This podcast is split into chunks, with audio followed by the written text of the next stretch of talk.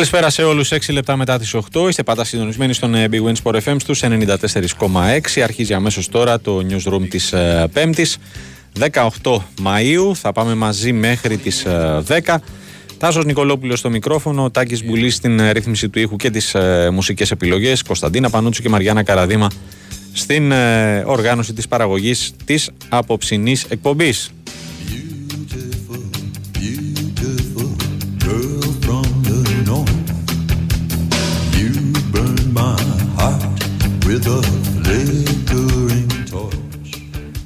Αντίστροφη μέτρηση για το πρώτο τζάμπολ στο Final Four της ε, EuroLeague στο Κάουνας. Ε, αύριο τέτοια ώρα θα ξέρουμε ε, αν ο Ολυμπιακός θα έχει καταφέρει να υπερκεράσει το εμπόδιο της πρωτάρας Μονακό και να έχει προκριθεί στον τελικό της διοργάνωσης προκειμένου να διεκδικήσει το τέταρτο τρόπαιο της ε, ιστορίας του. Ο, το τζάμπολ του ημιτελικού είναι προγραμματισμένο για τις 6 ε, ενώ στις 9 έχουμε τον Ισπανικό εμφύλιο μεταξύ ε, Μπαρτσελώνα και Ρεάλ Μαδρίτης.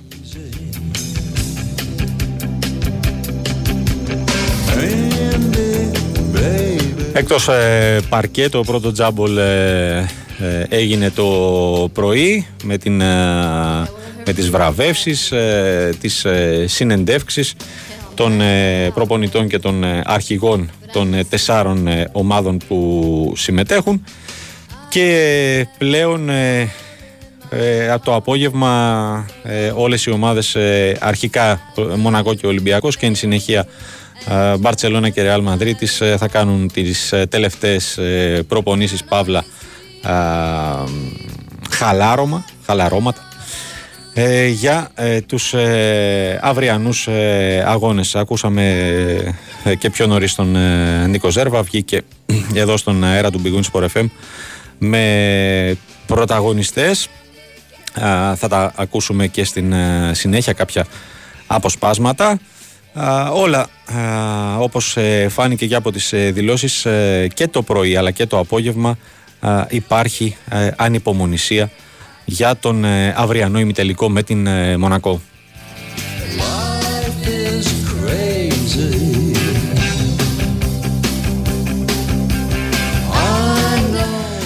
Ε, θα πούμε πολλά και διάφορα όλη την επικαιρότητα της ημέρας μια ημέρα η οποία ολοκληρώνεται στο τέλος της οποίας θα έχουμε ζευγάρια σε Europa και Conference League από χθες έχουμε ζευγάρι τελικού στο, στο Champions League. Η Manchester City θριάμβευσε ε, στην Revans ε, απέναντι στην ε, Real Madrid. Την ισοπαίδωσε με σκορ 4-0 και σε συνδυασμό με το 1-1 της προηγούμενης εβδομάδος πήρε πανηγυρικά την πρόκριση για τον τελικό της 10ης Ιουνίου ο οποίος θα διεξαχθεί στην ε, Κωνσταντινούπολη εκεί όπου θα αντιμετωπίσει την ε, Ίντερ για πρώτη φορά στην ιστορία τους οι, οι δύο ομάδες τίθενται αντιμέτωπες στην ε, κορυφαία ευρωπαϊκή διασυλλογική διοργάνωση.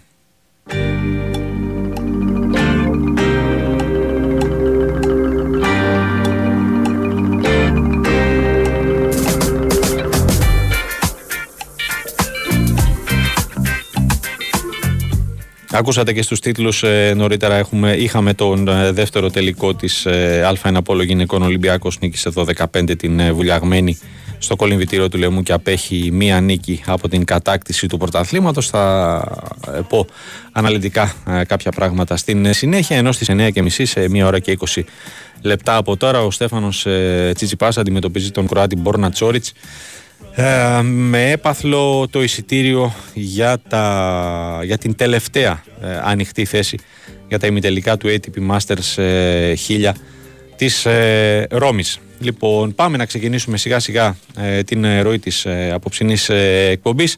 Μεταφερόμαστε στο Κάουνας, εκεί όπου μας περιμένει ο Νίκος ε, Ζέρβας ε, για να πούμε περισσότερα από αυτά που συνέβησαν το πρωί, κάποια ε, από αυτά που δεν ακούσαμε ή που δεν είδαμε και ό,τι άλλο έχει προκύψει από, την, από το ρεπορτάζ, από την τελευταία προπόνηση των Ερυθρολεύκων εν ώψη του αυριανού πρώτου χρονικά ημιτελικού με αντίπαλο τη Μονακό. Νικόλα, καλησπέρα.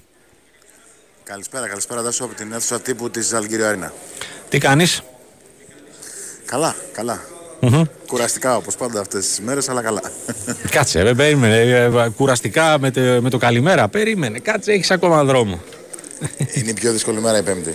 Ναι. Ξεκινούν από το πρωί οι, οι διεργασίες όπως, ε, όπως λες. Ε, και εντάξει, όλα καλά όμως, όλα καλά. Πριν από λίγο ολοκληρώθηκε η προπόνηση του Ολυμπιακού, δεν υπάρχει κάποιο πρόβλημα. Ε, οπότε είναι όλοι διαθέσιμοι κανονικά. Για τον αυριανό ημιτελικό, ε, από πού θα ξεκινήσουμε; Ε, δεν ξέρω. Ε, ωραία. Αγωνιστικά λες ε, τα πιο φρέσκα. Okay, είναι, πήγαν όλα ε, καλά στην προπόνηση. Ο Γιώργος Μπαρτζόκας έχει ένα, θα έχει ένα πλήρες ρόστερ αύριο να διαχειριστεί. το πρωί, ναι, δεν νομίζω ότι ήταν αυτό που λέμε ήταν δίκαιο, έγινε πράξη με τον Σάσα Βεζέγκοβ να παίρνει το, το βραβείο του πολυτιμότερου παίκτη της κανονικής περίοδου. Είχε ε, κλειδώσει νομίζω στι στοιχηματικέ, έτσι. Ορίστε. Είχε κλειδώσει στι στοιχηματικέ. Ε, ναι, εντάξει.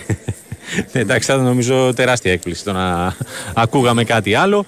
Ε, επειδή παρακολούθησα κιόλας, μ' άρεσε η έκπληξη της ε, διοργανώτριας αρχής να έχει καλέσει. Ήταν πολύ διαφορετικά. Ε, ναι, τους, ε, την οικογένειά του, δηλαδή τους γονείς και την αδερφή του. Ε, από ό,τι κατάλαβα, όντως δεν ήξερε κάτι μέχρι εκείνη τη στιγμή στην ουσία. Με, μέχρι που αναγνώρισε τον πατέρα του. Ναι, αυτό. Το σώμα, γιατί είναι, είναι, είναι και τεράστιος. Μπράβο, στο, στο γήπεδο δηλαδή. Δεν ήξερε κάτι από πριν. Ακριβώς. Ακριβώς. Ε, ήταν ήταν ωραία, ωραία, ωραία στιγμή, συγκινητική. Και νομίζω ότι μαζί με την Ατάκα ότι θα το αντάλλαζε αυτό το βραβείο για το τρόπεο είναι όλος Ολυμπιακός των τελευταίων χρόνων. Ε, είναι ξεκάθαρο ότι έτσι σκέφτονται όλοι οι παίχτες και πόσο μάλλον ε, και ο MVP αυτής τη. Ε, ναι, αυτό που λέγαμε χθες. Αυτό που λέγαμε χθες. Είναι, ότι... είναι μια στιγμή Και η άλλη στιγμή θεωρώ ότι είναι όταν αποχωρεί ο Γιώργος Μπαρτζόκας ε, που βλέπει τους 100 περίπου παδούς που έχουν στήσει ένα πάρτι ε, καθ' όλη τη διάρκεια της συνέντευξης τύπου. Ακούγονται οι οπαδοί του Ολυμπιακού ε, απ' έξω από την ε, fan zone που έγινε η συνέντευξη. Κάτι το οποίο δεν έχει ξαναζήσει κανείς εδώ πέρα στη διοργάνωση. Να έχουν μαζευτεί φίλαθλοι και να ε, πανηγυρίζουν, να φωνάζουν συνθήματα και να προτρέπουν την ομάδα τους να πάρει το ευρωπαϊκό. Ε, που χαλαρός, γελαστός, ε, χωρίς καμία πίεση, παίρνει ένα, ένα κινητό τηλέφωνο από όλους τους ε, παρευρισκόμενους και βγάζει αυτή τη selfie που πραγματικά ναι. έχει κάνει το γύρο της Ευρώπης. Είναι, είναι κάτι το οποίο δεν έχει ξαναγίνει με προπονητή. Ναι, ναι όντως δεν ξέρω τον έχεις δει. Να σε ρωτήσω κάτι, τον έχεις δει σε τόσο, να το πω έτσι, χαλαρό τον Μπαρτζόκα όχι, σε τέτοια φάση; Είναι η πρώτη φορά. Γιατί και εμένα όταν είδα τη φωτογραφία, ξέρεις τη, τη selfie, πραγματικά που. Εντάξει, okay, εγώ δεν, τον, ε, δεν κάνω το ρεπορτάζ, δεν τον ε, ζω όπως τον έχεις ζήσει εσύ όλα αυτά τα χρόνια. Αλλά πραγματικά μου κάνει εντύπωση. Ναι, είναι, είναι κάτι το οποίο δεν έχει ξαναγίνει, είναι δεδομένο αυτό. Ε, και από εκεί και πέρα έχουμε περάσει πλέον στο, στο αγωνιστικό κομμάτι. Οι παίχτες όλων των ομάδων ε, ήταν ανυπόμονοι να έρθουν να κάνουν την προπόνηση. Ε, έχει πάρει σειρά τώρα η Μπαρσελόνα και η Ρεάλ. Ε, θα υπάρχουν πλάνα και από αυτούς φυσικά στο sportfm.gr όπως υπάρχουν και για τον Ολυμπιακό και τη Μονακό. Στις 9 ε, είναι το άνοιγμα των προπονήσεων ε, των δύο ομάδων ε, και πλέον όλοι περιμένουν και μετά να για τους αυριανούς αγώνες.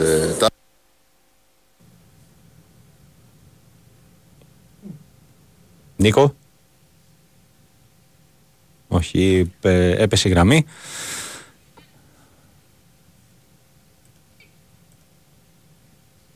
Νίκο. Όχι, ωραία. Ε, έχουμε κάποιο ε, πρόβλημα. Θα επικοινωνήσουμε ξανά με τον ε, Νίκο Ζέρβα στο Κάουνας. Ε, να εκμεταλλευτούμε αυτή την μικρή διακοπή και να πάμε να ακούσουμε ένα μικρό απόσπασμα από τις δηλώσεις του Γιαννούλη Λαρετζάκη νωρίτερα το, το απόγευμα στο περιθώριο της ε, τελευταίας προπόνησης των Ερυθρολεύκων στο Κάουνας. Έχετε φέτος ε, στη δεύτερη συνεχόμενη συμμετοχή, όπως λέει ο περισσότερος κόσμος, έχετε παίξει το καλύτερο μπάσκετ. Ε, το νιώθετε μια ευκαιρία για να κάνετε το κάτι παραπάνω. Ευκαιρία. Έχουμε παίξει το καλύτερο μπάσκετ όντως. Ήμασταν πρώτοι καθ' όλη τη διάρκεια της Ευρωλίγας. Ήμασταν η πιο σταθερή ομάδα. Ε, αύριο πρέπει να παίξουμε πάλι το δικό μας μπάσκετ, το δικό μας στυλ, αυτό που μας έφερε στην πρώτη θέση. Θα υπάρχει μεγάλη απομονησία, είμαστε έτοιμοι και πιστεύω να τα καταφέρουμε. Πού πιστεύω θα κερδίσει τελικώς με τη Μονακό, στη δύναμη, στην άμυνα, στο rebound. Σίγουρα η άμυνα και τα rebound, γενικά ο ρυθμός του αγώνα θα παίξει ρόλο. Πρέπει να είμαστε πολύ συγκεκριμένοι 40 λεπτά, να μην χάσουμε το μυαλό μας ούτε στη στιγμή του μάτς και πιστεύω ότι έχουμε δουλέψει αρκετά γι' αυτό. Είσαι έτοιμος για κάποια ειδική αποστολή, Μάκη Τζέιμς, ίσως. Εννοείται, εννοείται πως είμαι έτοιμος, ε, έχω ξαναπέξει, έχω ξαναμαρτάρει αυτούς τους παίχτες. Ε, θεωρώ ότι η πρώτη τριάδα του περσινού Final μου έχει φύγει, έχω πάρει μια γεύση και θεωρώ ότι θα προσπαθήσω να κάνω ό,τι είναι δυνατόν για να περάσει ο Ολυμπιακός και να βοηθήσω και εγώ. Νίκο, σε έχουμε τώρα; Ναι, δεν ξέρω αν ακούτε. Τώρα ναι, τώρα ναι. Ωραία, ωραία. Ε, πού είχα μείνει, είχα μείνει για τους δρόμους που κοκκινίζουν ή έχω, έχουμε χάσει κάτι άλλο; Όχι, νομίζω εκεί ήτανε. Ναι, ναι, ναι. Ε, έχουν αρχίσει και σειραίων λοιπόν οι φίλοι του Ολυμπιακού από πάρα πολλά μέρη.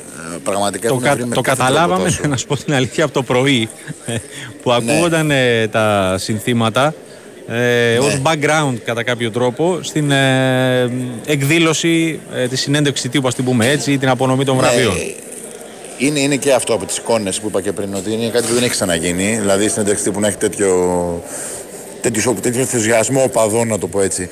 Ε, αλλά πραγματικά χρειάζεται ολόκληρο κεφάλαιο για να γράψεις από πού έχουν έρθει οι οπαδοί. Έχουν έρθει μέσω Βίλνιος που είναι το πιο ε, ok, απλό. Ε, μέσω Βαρσοβίας, μέσω Ρήμινη, Ιταλίας, μέσω Λονδίνου. Ε, είναι απίστευτοι οι τρόποι που έχουν βρει οι φίλοι του Ολυμπιακού για να ε, έρθουν στο Κάουνας. Ε, και πραγματικά σιγά σιγά οι δρόμοι από το μεσημέρι και μετά έχουν αρχίσει και παίρνουν ερυθρόλευκο χρώμα, όντως έτσι. Ε, και θεωρώ ότι θα κορυφωθεί αύριο το πρωί που θα έρθουν και οι περισσότεροι ε, που είναι στο. Έχουν πάρει τα εισιτήριά τους και έχουν κλείσει τη διαμονή τους. Μάλιστα. Κάτι άλλο που μπορούμε να κρατήσουμε Ε, από, το, από το πρωί, από την εκδήλωση; Όχι, δεν νομίζω. Εντάξει, πάρα πολύ μαγκωμένος ο Mike James και με λίγο ύφος μπλαζέ, να το πω έτσι. Εξαιρετικά άνετος ο Γιασικεβίτσιους. Ε, νομίζω ότι ήταν και πιο άνετος μαζί με τον coach Μπαρτζόκα, ίσως και λόγω εμπειρίας. Ε, ναι, αυτό θα Είναι έλεγα. το πιο εύκολο Final Four της ζωής μου, γιατί όλη μου η οικογένεια είναι εδώ ε, και δεν χρειάζεται να πληρώσω έξτρα λεφτά για εισιτήρια. Ναι, και, και από αυτή την Ε, άποψη, ναι, οκ. Ναι, τον είδαμε μετά. Υπάρχει και ένα σχετικό θέμα στο site του Sport FM. Ε, να τρώει με φίλους του στο κάουνα και να φωτογραφίζεται με τους περαστικούς. Ε, μ' αρέσει εμένα αυτό να σου πω την αλήθεια. Δηλαδή ότι οι προπονητές έχουν αφήσει και τους παίχτε τους να κάνουν τις βόλτες στον πεζόδρομο. Ε, βλέπουμε πολλές φορές και παίχτε της Ρεάλ και παίχτε του Ολυμπιακού να, ε, να κάνουν μια βόλτα έτσι, να ξεσχάσουν. Ε, δεν είναι όπως τα παλιά πολύ παλιά να το πω έτσι που ήταν μαντρωμένοι παίχτε και ε, δεν μπορούσαν να κουνηθούν από το ξενοδοχείο. Ε, θεωρώ ότι είναι ένας τρόπος αποσυμπίεσης κι αυτός ε, και νομίζω ότι όλοι οι προπονητές έχουν συμφωνήσει σε αυτό. Ας πούμε, ή τουλάχιστον τηρούν την ίδια ε, τακτική. Έτσι. Ναι. Δεν είναι τόσο αυστηρά τα πράγματα. Ε, αυτό μπορώ να έτσι να αναφέρω ως εικόνα. Ε, να Θα πω ότι συμφωνήσω. είναι στις ομιδίκης του Θα- Ολυμπιακού από χθες φυσικά έτσι μαζί με την αποστολη Ε, αύριο θα έρθει ο έτερος ιδιοκτήτης της ΚΑΕ, ο Παναγιώτης Αγγελόπουλος. Ο Γιώργος ήταν εκείνος που Να ε, ακολούθησε. συνόδευσε την αποστολή. Μμμ. Ε, μια αποστολή φυσικά που πέταξε μαζί με την ε, Big Win, έτσι, την, ε, επί πέντε χρόνια χωρικό του Ολυμπιακού. Η Big Win έχει έρθει στο Κάουνας μαζί με τους νταμπλούχους για να τους στηρίξει και ε, υπάρχουν και πάρα πολλές εκπλήξεις μάλιστα στην ε, Fan Zone ως χορηγός εταιρείας και ε, της Ευρωλίγκας. Έτσι που ο κόσμος που θα είναι εδώ είναι καλό να έρθει και να επισκεφθεί. Υπάρχουν δώρα, υπάρχουν πολύ ωραία πράγματα που μπορεί να, να ζήσει κάποιος. Ωραία. Νικόλα μου, σε ευχαριστώ πολύ. Καλή Εγώ, συνέχεια καλή στην συνέχεια, ε, τόσο καλή δουλειά συνέχεια. για ό,τι ε, νεότερο θα επικοινωνήσουμε. Ακούσαμε τον ε, Νίκο Ζέρβα, τον απεσταλμένο του Big Win Sport FM ε, στο Κάουνας. Ε, Ο Νίκος Ζέρβας, ο οποίος θα καλύψει το Final Four της ε, Euroleague. Πάμε να ακούσουμε τώρα, ακούσαμε νωρίτερα το Γιαννούλη ε, Λαρετζάκη. Ε, Πάμε να ακούσουμε τώρα και ε, κάποιες δηλώσεις από τον ε, Μιχάλη Λούτζη. Είναι φανταστικό το γήπεδο. Τώρα μπαίνεις μέσα και παθαίνεις, παθαίνεις την πλάκα σου, πενταστάσεις τρομερές, πολύ χώρο για τον κόσμο μας. είμαστε έτοιμοι πραγματικά, είμαστε πολύ ενθουσιασμένοι που βρισκόμαστε εδώ, σας περιμέναμε, περιμέναμε πώς και πώς. Πάμε να δούμε τι θα γίνει. Σε αυτό πιο από πέρσι, έτσι έχετε δεύτερη συμμετοχή, νομίζω θα είναι ένα από τα βασικά σοπλά αύριο απέναντι στη Μονακό που είναι πρωτάρα. Εντάξει, σε τέτοια παιχνίδια νομίζω ότι σίγουρα η εμπειρία παίζει κάποιο ρόλο, απλά πραγματικά σε συνδέονται πολλά πράγματα. Ε, θα είναι η διάσταση που θα δείξουν το γήπεδο, παίζει ρόλο και η τύχη, εντάξει, ας μην, ας μην κρυβόμαστε στα δάχτυλά μας. Ε, σίγουρα η εμπειρία όπως είπες, ε, ξέρουμε τι πρέπει να κάνουμε, έχουμε προετοιμαστεί, αύριο θα είμαστε ακόμα πιο έτοιμοι. Πάμε να δούμε. Είναι ένα έξτρα κίνητρο ότι χρειάζεται και τις δύο φορές πέτυχε από τη Μονακό. Όχι, νομίζω το, το γεγονός ότι βρισκόμαστε έναν τελικό στη Final Four είναι κίνητρο, κίνητρο από μόνος τους. Τώρα στη regular season ό,τι, ό,τι έγινε έγινε. Το έχουμε αφήσει πίσω. Εντάξει, ρο- σίγουρα έχουμε δει βίντεο και εμ, έχουμε εστιάσει σε κάποια, σε κάποια σημεία. Αλλά όπως είπα είναι ένας ημιτελικός Final Four. Αυτό μόνος του λέει πολλά. Ακούσαμε και τον ε, Μιχάλη Λούτζη. Πάμε να ακούσουμε και τον ε, Sport Director της Sky Ολυμπιακός, τον Χρήστο Μπαφέ, ο οποίος ε, μίλησε και ε, για τους ε, φίλους του Ολυμπιακού που θα βρεθούν στις εξέδρες του γηπέδου. Συνήθεια, με αυτό Final Four για μένα δεν είναι κάτι διαφορετικό να παίζουμε ένα παιχνίδι εκτός έδρας αυτή τη στιγμή και δεν θέλω να φανώ ότι το παίζω κάπως. Πραγματικά έτσι το αντιμετωπίζουμε κάπως στο καιρό. Είναι σημαντικό παιχνίδι, πρέπει να κερδίσουμε, εμένα με ενδιαφέρει να είναι ήρεμη ομάδα. Α, νομίζω ότι ο κόσμος είχε δείξει αυτή τη διάρκεια της μέρας χωρίς να είναι πάρα πολύ φύλαχλοι ακόμα στο... Θα είδατε και στην ε, συνέντευξη τύπου το μεσημέρι, τώρα έχει πάει η ομάδα, παντού βλέπεις τους Ολυμπιακούς στο Κάουνας και δύσκολα θα βρεις τους άλλους ομάδων να κυκλοφορούν. Νομίζω είναι και η, η συμμετοχή των τεσσάρων ομάδων που δεν φέρνουν πολλούς ταξιδιώτες στα Final Four. Τέτοια που ε, οι φίλοι του Ολυμπιακού θα κυριαρχήσουν θεωρώ στη μάχη της, ε, της εξέδρας. Νομίζω ότι θα φτάσουμε γύρω στις 4.500 φιλάθλους και. Ε, γιατί πολλοί φίλοι έρχονται και από την, ε, από την Ευρώπη με δικά τους μέσα, με ιδία μέσα. Αλλά ήδη νομίζω ότι είναι οι 7 ή 8 πτήσεις charter. Ε, αν υπολογίσουμε τα πτήσεις που έρχονται από το Βίλνιος γεμάτες είναι πτήσεις μέσω Γερμανίας, μέσω Πολωνίας. Ε, κάποιοι γνωστοί μου φανταστείς ξεκίνησαν και θα κάνουν 32 ώρες οδικός για να έρθουν πραγματικά εντυπωσιακό. Ε, με όλους τους τρόπους τους Ολυμπιακούς θα είναι δίπλα στην ομάδα όπως είναι, ε, ήταν όλη τη χρονιά όπως ήταν πέρσι στο Βελιγράδι που πραγματικά η παρουσία τους ε, είναι αξιο... μνημόνευτη και θα μείνει νομίζω στην ιστορία του Final Four. Θα κάνω δύο στιγμές από την συνέντευξη τύπου. Την ερώτηση και την απάντηση του Σάσα Βεζενκό που είναι MVP και λέει τον αντάλλαγα 100% για να πάρω το τρόπο mm-hmm. και τον προπονητή του Ολυμπιακού να βγάζει selfie με τον κόσμο είναι αυτό το πνεύμα της ομάδας, αυτό που νομίζω, εδώ. Νομίζω ναι, ότι, ε, το, νομίζω ότι το έχουμε δείξει με όλους τους τρόπους, ότι σε αυτή την ομάδα ο ένας νοιάζεται για τον άλλον. Μάλιστα δεν θα αποκαλεί το βράδυ, υπάρχει ένα βιντεάκι στο επίσημο κανάλι της ομάδας στο, στο YouTube θα, θα παίξει, το οποίο δείχνει πώς υποδέχτηκαν τις συμπαίκτες του το Σάσα ως MVP. Δείχνει δηλαδή το, το κλίμα που υπάρχει σε αυτή την ομάδα και ένας νοιάζεται για τον άλλον και επίσης ότι ο coach ξέρουμε όλοι πόσο απλός είναι, ε, πόσο φιλικός προς όλους είναι, ε, πόσο άνθρωπος είναι, ε, νομίζω δεν χρειάζεται να πω παραπάνω για τον Γιώργο τον Μπαρτζόκα. Έτσι είμαστε, έτσι έχουμε μάθει να λειτουργούμε. Ο κόσμος είναι ο έκτος παίκτης αυτής της ομάδας και ελπίζουμε ότι θα του προσφέρουμε μια χαρά. Θα προσπαθήσουμε να δώσουμε το καλύτερο δυνατό για τον κόσμο. Αν θα τα καταφέρουμε, μακάρι να τα καταφέρουμε. Χρειάζεται και λίγο τύχη. Η Winsport FM 94,6 τα χαρά, από το Las Vegas ήρθες. Ποιο Las Vegas, ε Las Vegas, στην Novibet. Η πραγματική διασκέδαση είναι εδώ σε κάθε οθόνη σου με το live καζίνο της Novibet. Συναρπαστικά live τραπέζια με Έλληνες κουπιέριδες και προσφορές για όλες τις προτιμήσεις. Novibet, το live καζίνο όπως θα ήθελες να είναι. 21 Plus. Αρμόδιος ρυθμιστής ΕΕΠ. Κίνδυνος εθισμού και απώλειας περιουσίας. Γραμμή βοήθειας και θεά. 210-9237-777. Παίξε υπεύθυνα. Ισχύουν όροι και προποθέσει διαθέσιμοι στο novibet.gr κάθετος info κάθετος όρι. Η Wins FM 94,6.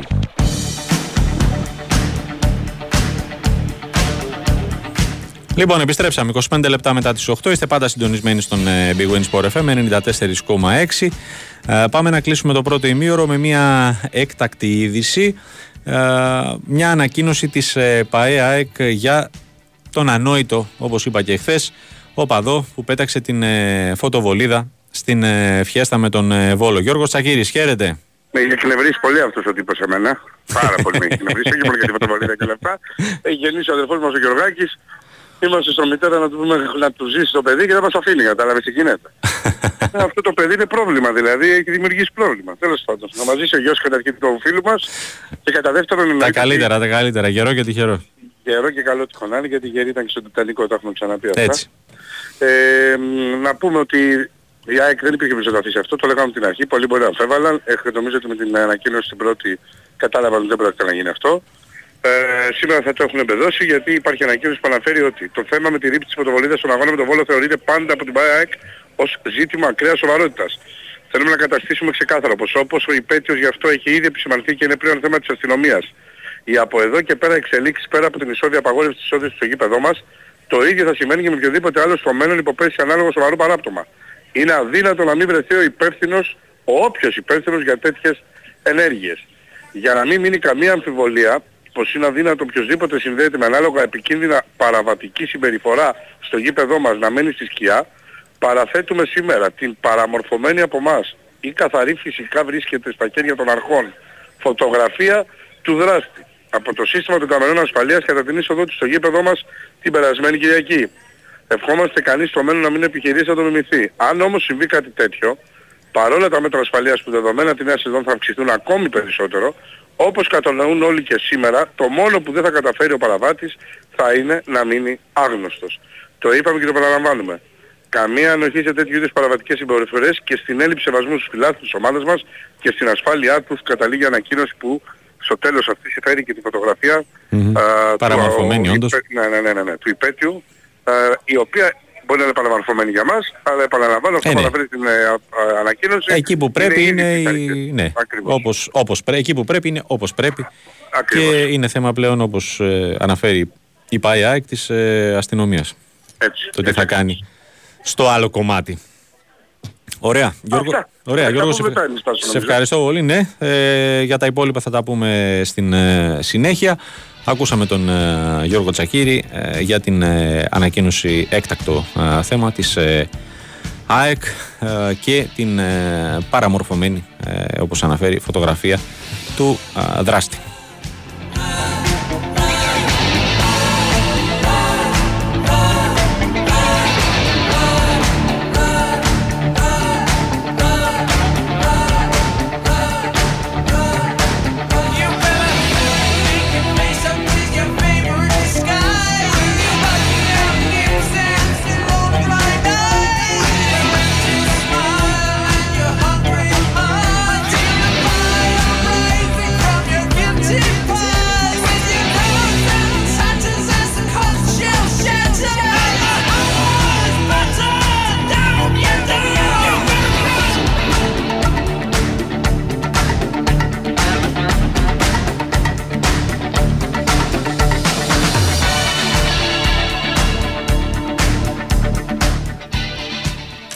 Λοιπόν, πάμε να κλείσουμε και το, το κομμάτι του, του μπάσκετ. Ε, έχουμε στην ε, άλλη άκρη της ε, τηλεφωνικής γραμμής τον ε, Χρήστο Ρομπόλη.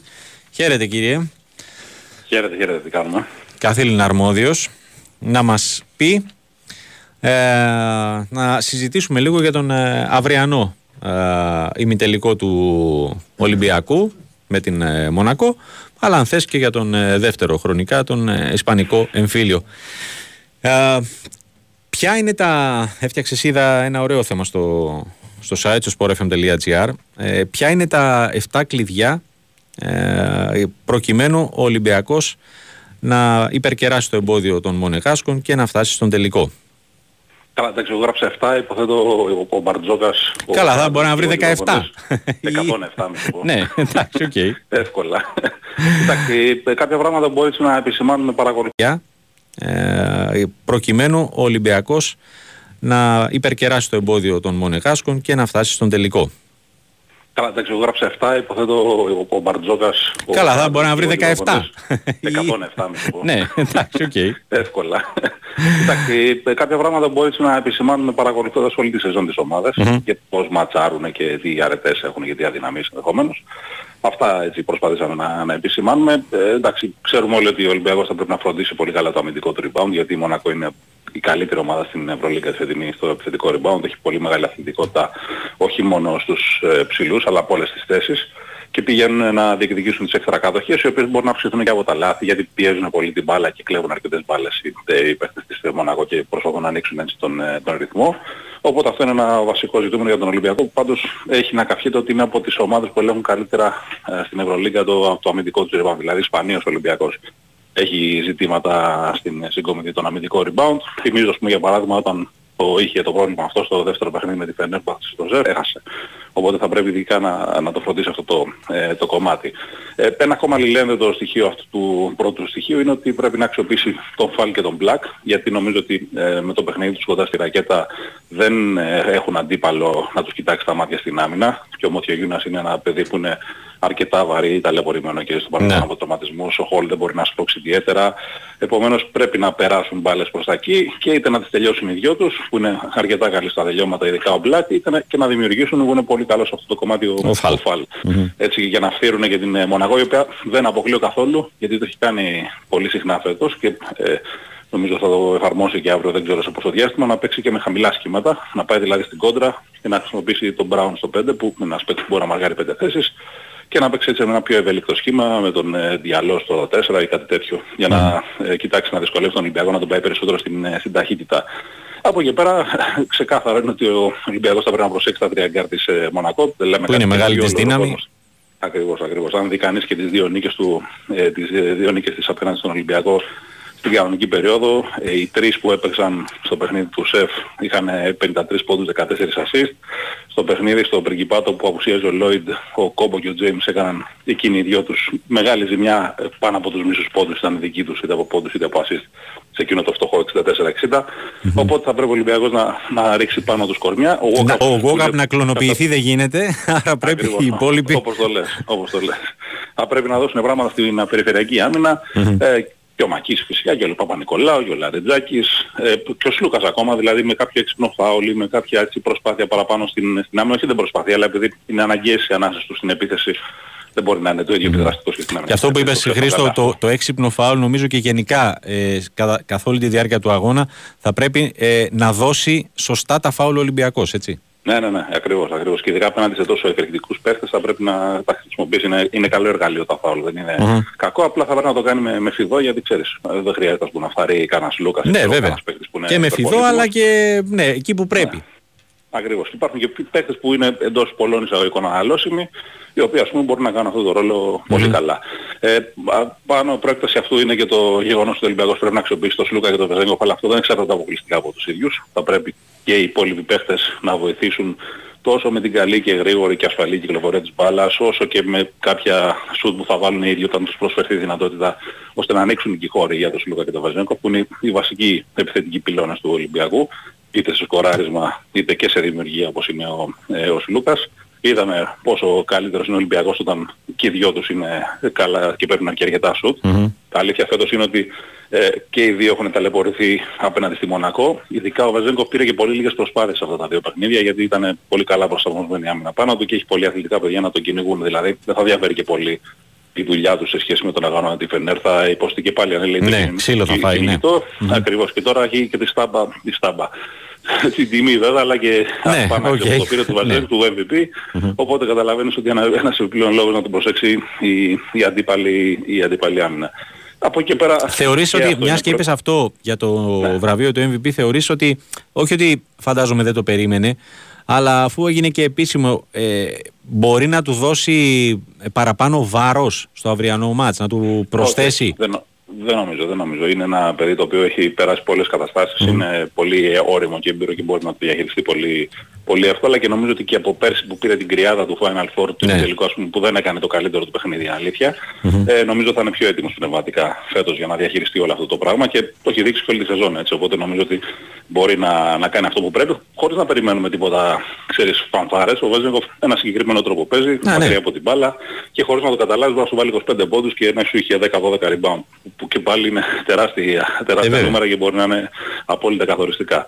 Ε, φυσικά με αυτό που αναφέραμε νωρίτερα για Σλούκα και Βεζένκοφ είναι και μια προέκταση, ένα επόμενο σημείο που αναφέραμε ότι ε, θα πρέπει οι ρολίστες, οι παίκτες τέλος πάντων που δεν θα παίξουν πολύ χρόνο, περιμένουμε ούτως ή άλλως το, το rotation να είναι λίγο πιο κλειστό. Αυτοί που θα παίξουν λιγότερο τέλος πάντων, είτε λέγεται Λαρετζάκης, είτε λέγεται ξέρω εγώ Black, είτε ακόμα και ο Μπολόμπο, είτε ακόμα και ο Λούτζης. Ναι. Α, Όσο χρόνο θα παίξουν, ο Πίτρες φυσικά, τα, τα, τα shoot που θα πάρουν, που θα τους δώσουν τέλος πάντων πρέπει να τα βάλουν. Να Πρέπει το γίνουν εκμεταλλευτούν παράγοντες. ναι, στο, αν όχι στο 100% αλλά σε πολύ μεγάλο βαθμό. Έτσι ακριβώς, γιατί μόνο έτσι θα μπορέσει ο Ολυμπιακός να, να είναι δυνατός και στα 40 λεπτά και δεν θα πρέπει να τα περιμένει όλα από 3-4 παίκτες που είναι οι βασικοί του ε, πυλώνες. Ένα ακόμα στοιχείο που νομίζω Τρίποντο. ότι είναι από το πιο σημαντικά, ναι, όπως το λες, το τρίποντο, όχι μόνο του Ολυμπιακού που θα ανοίξει τους διαδρόμους αν βρει καλά ποιοτικά σουτ και είναι και σε μια στοιχειοδός καλημέρα, αλλά και το τρίποντο της Μονακός, η οποία είναι η χειρότερη ομάδα στην Ευρωλίγκας σε αυτό το κομμάτι. Ναι. Είναι πολύ άστοχη σε αυτό το, στο ποσοστό, είναι, γύρω, είναι ελάχιστα πάνω από το 30%, το χειρότερο στην Ευρωλίγκα δεν παίρνει καλής ποιότητας σουτς συνήθως, κάνει και κάποιες υπερβολές, συνήθως και ο James και ο Κόμπο και ο Lloyd ε, σε αυτό το κομμάτι, οπότε δεν ξέρω αν ο Ολυμπιακός, επειδή θα είναι δύσκολο να κλείσει όλους τους διαδρόμους προς το καλάθι, αν θα, πούμε, θα, θα δώσει λίγο παραπάνω το τρίποντα, θα κλείσει λίγο περισσότερο προς τα μέσα και θα τους προκαλέσει ε, να τελέσουν... Βέβαια τουλάχιστον να σου πω κάτι, επειδή κλέβω, ναι. εδώ βλέπω ε, ε, αυτά που έχεις γράψει, ε, μου κάνει εντύπωση το γεγονός ότι ε, επί, ε, παρότι είναι η χειρότερη ομάδα, δεν εκβιάζουν ε, προσπάθειες. Το έχουν καταλάβει ναι. αφού λες ότι το 34,1% μόνο των επιθέσεων είναι πίσω από, τα, από τη γραμμή. Ε, πάει να πει ότι, οκ, okay, ναι. κατά κάποιο τρόπο το έχουν αποδεχθεί ε, το ναι, ναι, ναι. μειονέκτημα ας πούμε και παίζουν διαφορετικά. Σωστά, σωστά. Και επειδή ε, ο Ολυμπιακός μπορεί να τους προκαλέσει, έτσι, να παίξουν ναι. περισσότερο με κάτι που δεν τους αρέσει, έτσι, αυτό σημαίνει συνήθως. Δηλαδή να βγάλεις τον αντίπαλο από τη βολή του είναι ε, το ζητούμενο. Και αντίστοιχα, αν ο Ολυμπιακός έχει πολύ καλύτερα ποσοστά από το Μονακό, όπως έχει όλη τη σεζόν, mm. από τις καλύτερες ομάδες στην, στην Ευρωλίγα σε αυτό το κομμάτι, μπορεί να αποκομίσει ε, πολύ μεγάλο πλεονέκτημα. Αυτά πάνω κάτω. Εντάξει, νομίζω ότι υπάρχουν χίλιες δυο άλλες λεπτομέρειες στο κοινωνικό που ναι. μπορεί να, να κρίνουν. Η εμπειρία επίσης είναι μία από αυτές ε, που δεν μετριέται έτσι πάντα αριθμητικά, αλλά σκέψου ότι ο, ο Σλούκας είναι το 10ο, του Παπα-Νικόλα είναι το 7ο, του Μπαρτζόκα το 4ο. Ναι, και απ' την άλλη έχεις ένα James και τέλος. Και πικρή πείρα κιόλας έτσι ναι. με την Πασκόνια που είχε κάνει ένα πολύ κακό ημιτελικό mm-hmm. και είχε αποκλειστικά ένας άλλος από τη Μονακό δεν έχει εμπειρία. Ούτε η Μονακό είναι αντίστοιχο μέγεθος του Ολυμπιακού στον πασχετικό στερέωμα σε καμία περίπτωση. Ναι. Οπότε εκεί μπορεί να ποντάρει ο Ολυμπιακός γιατί το Final Four είναι τελείως διαφορετική σκηνή. Θα το καταλάβανε και οι παίκτες Μονακός σήμερα, φώτα, κάμερες, δημοσιογράφοι, ναι. τέτοια προβολή, με τίποτα δεν πρέπει να έχουν ούτε στο γαλλικό ούτε, ναι, εννοείται. Είναι δεδομένο αυτό. Mm-hmm. Ε, στον άλλον, εντάχει, στον άλλον εντάχει νομίζω ότι είναι ξεκάθαρο. Υπάρχει φαβορή; Νομίζω ναι. Mm. Είναι πολλά τα προβλήματα με την απουσία του Ντεκ, του Πουαριέ. Για Μπουσέλ. Μπουσέλ έχει μεγάλο έλλειμμα στους φιλούς η, mm. η, Ρεάλ. Είναι και καταπονημένη, ταλαιπωρημένη από τη σειρά με την Παρτιζάνα. Η Μπαρτσελόνα ήταν λίγο πιο χαλαρή. Νομίζω έχει όλο το momentum για να τα καταφέρει. Έχει το μύρο του στο 4. Αυτό, αυτό θα σου λέγα. Ότι ποιος θα, ποιος ναι. θα μαρκάρει το μύρο της; Έλατε, εκεί νομίζω ότι θα πάει λογικά σε κάποια τρίκ είτε με κανένα χεζόνι είτε ε, τέλος πάντων με κάποιον άλλο. Παίχνει το Ρούντι ακόμα, το Ράντον δύσκολα το βλέπω.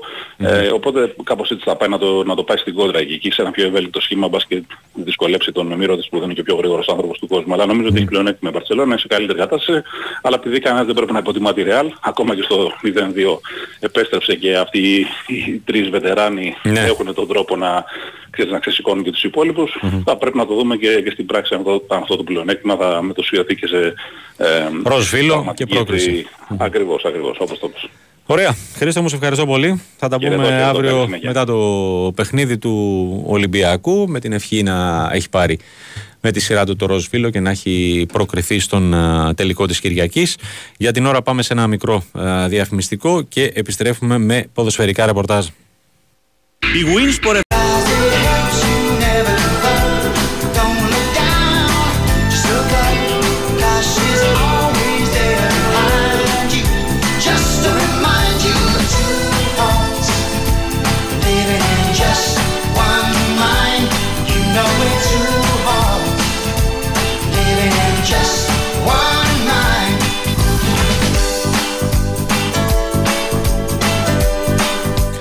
Επιστρέψαμε. 19 λεπτά πριν τις 9. Ε, Είστε πάντα συντονισμένοι στον ε, Big Wins Sport FM στους 94,6 ε, και ένα αναμονή των τεσσάρων αγώνων Revans για τα ημιτελικά του Europa και του Conference League στο δρόμο για τον τελικό της Βουδαπέστης που αφορά στο Europa και τον τελικό της Πράγας που αφορά στο Conference League.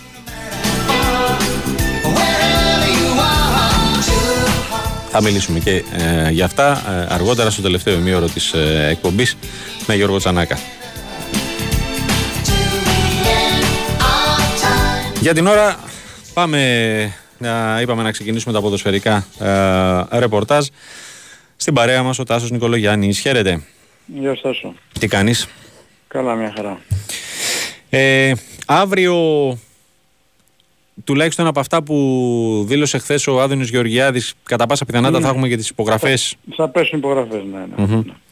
Το κομμάτι του, του γηπέδου. Ναι, ναι, ναι το ποδοσφαιρικού Οπότε αυτό που έχουν πει βάσει χρονοδιαγράμματος από την ημέρα που θα πέσουν υπογραφές με την κατασκευαστική εταιρεία υπολογίζουμε 36 μήνες για να είναι έτοιμο το ποδοσφαιρικό γήπεδο. Μάλιστα. Δηλαδή το 2026 τον Ιούνιο εντάξει.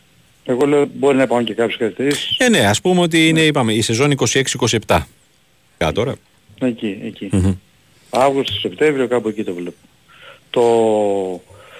Οι εγκαταστάσεις τώρα τέχνη θα είναι πιο γρήγορα έτοιμες, θα είναι το 24. Ναι. Θα μπορεί και ο τέχνη να εγκατασταθεί δηλαδή. Μμμ. Θα είναι πολύ Ε, σημαντικό. Ναι βέβαια θα είναι σημαντικό είναι πολύ όπως σημαντικό γιατί- υπάρχει πρόβλημα με τα γήπεδα Μμμ.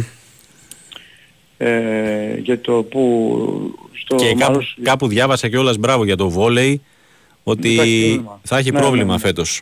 ναι, ναι, Ούτως ναι. ή άλλως ε, το, να, το να έχει φτάσει μέχρι το Μαρούσι για να μπορεί Ναι. να παίζει είναι πρόβλημα. Ε, Ναι, ναι. για να, δου- να δούμε πού θα παίξει φέτος. Ναι, τέλος πάντων, η ουσία είναι ότι με, την υπο... με τις υπογραφές που θα πέσουν πιθανότητα αύριο τελειώνει όλη η ιστορία, τελειώνει η ιστορία, μπαίνει σε μια σειρά πλέον το γήπεδο. Εντάξει, εδώ που έχουμε φτάσει δεν υπάρχει πίσω γύρισμα, δηλαδή δεν νομίζω ότι υπάρχει ο κίνδυνος που υπήρχε το 2008. Το 2008 ήταν ε, ακόμα πρώιμη η όλη ιστορία, δηλαδή Μμ.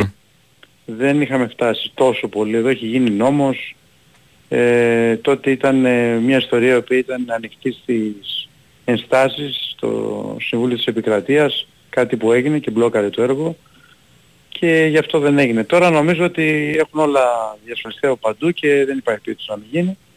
Η χρηματοδότηση υπάρχει, τα 115 εκατομμύρια για το γήπεδο, οπότε νομίζω ότι μετράμε πλέον αντίστροφα. Βέβαια θα χρειαστούν κάποια χρόνια να περάσουν, αλλά ο κόσμος του Παναγικού περίμενε τόσα χρόνια, νομίζω ότι να περιμένει τρία χρόνια να μπει σε ένα σύγχρονο Καλά, ναι. γήπεδο, Μμμ. στο πιο μεγάλο σύγχρονο ποδοσφαιρικό Ε, γήπεδο ο Φέρος και η ουρά που λέμε τώρα, που εντάξει. θα, ναι, ναι, που θα, που θα παίζει σύλλογος, ε, είναι λίγο, δεν είναι πολύ.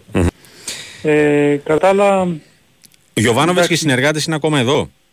ε, ο Γιωβάνος νομίζω έχει φύγει, Μμμ. οι συνεργάτες του κάποιοι είναι εδώ, αλλά όχι για πολύ και ο Γιωβάνος για λίγο έφυγε γιατί θα ξαναγήσει γιατί θα πρέπει Εντάξει δεν κάνουν διακοπές τώρα ούτε ο προπονητής ούτε οι συνεργάτες τους διότι έχουν να κάνουν και την σημασία της νέας σεζόν, Μμμ. υπάρχει το θέμα μεταγραφών και οι εγκρίσεις που δίνει για τους παίκτες που βλέπει. Υπάρχουν διάφορα θέματα τα οποία να φυξαριστεί οριστικά το κέντρο που θα πάει η προετοιμασία η ομάδα που πρέπει να τρέξουν για να μπορέσει ο Παναγιώτης να είναι απόλυτα έτοιμος στην, στην έξοδο προετοιμασίας 14 Ιουνίου. Ε, εντάξει, με τα γραφικά αυτό που βλέπω είναι ότι ο Παναγιώτης κοιτάει, ε, όχι απλά κοιτάει, δηλαδή προσπαθεί να κάνει κάτι στη, με τη θέση του Χαφ και τη θέση του δεξιού μπακ. Μμμ. Θα δούμε Έχουν ποιος θα είναι εντοπιστεί το αποτέλεσμα. στόχοι, έχουν γίνει ναι, Ναι, ναι, κρούσεις; υπάρχουν, υπάρχουν, υπάρχουν, υπάρχουν συγκεκριμένοι στόχοι. Μμμ. Είναι αυτό που, που υπόθηκε ότι έγινε η προεργασία πάνω στο κομμάτι αυτό από το Γενάρη. Έχουν εντοπιστεί παίκτες που έχει εγκρίνει ο προπονητής και είναι σε φάση επαφών για να δει ο Παναγικός ε, ποιες από αυτούς μπορούν να προχωρήσουν και ποιες όχι. Γιατί δεν είναι, δεν είναι μόνο ότι εδώ το θέμα ποιο είναι. Ο Παναγικός βιάζεται. Ναι. Και επειδή ασχολείται με καλούς παίκτες, δηλαδή με παίκτες οι οποίοι, δηλαδή στη Λίγκρα ας πούμε έτσι. Μμμ. Ο Λίγκρα είναι ένας πολύ καλούς παίκτες. Αυτοί οι παίκτες ξέρεις δεν παίρνουν και εύκολα απόφαση. Ε, Ναι. όταν έχουν και πολλές, ε, ενδιαφέρον πολλές ομάδες και σε έχουν λίγο στο περίμενε. Ο Παναγικός όμως βιάζεται γιατί θέλει αυτή τη φορά τρεις-τέσσερις καλοί παίκτες να είναι τουλάχιστον όταν η ομάδα θα είναι στην Αστρία, αν όχι από τις 14 Ιουνίου, στην πρεμιέρα, στην, πρε- στην πρώτη προπόνηση, τουλάχιστον όταν η ομάδα πάει στην Αυστρία στις 25 Ιουνίου. Οπότε στην περίπτωση αυτή πιέζει ο Παναγικός του δική του πλευρά για να υπάρχουν συμφωνίες. Ε, ε, και θα δούμε τώρα που θα υπάρχουν όμως ε, περιπτώσεις που κοιτάει. Ε, εντάξει, θα, θα εξαντλήσει τα περιθώρια για να πάρει τους βασικούς στόχους. Αυτό θέλω να πω. Μμμ. Έτσι. Εντάξει, υπάρχουν και θέσεις που ακόμα δεν υπάρχει κάτι που μπορούμε να πούμε. Η θέση του στόπερ, π.χ.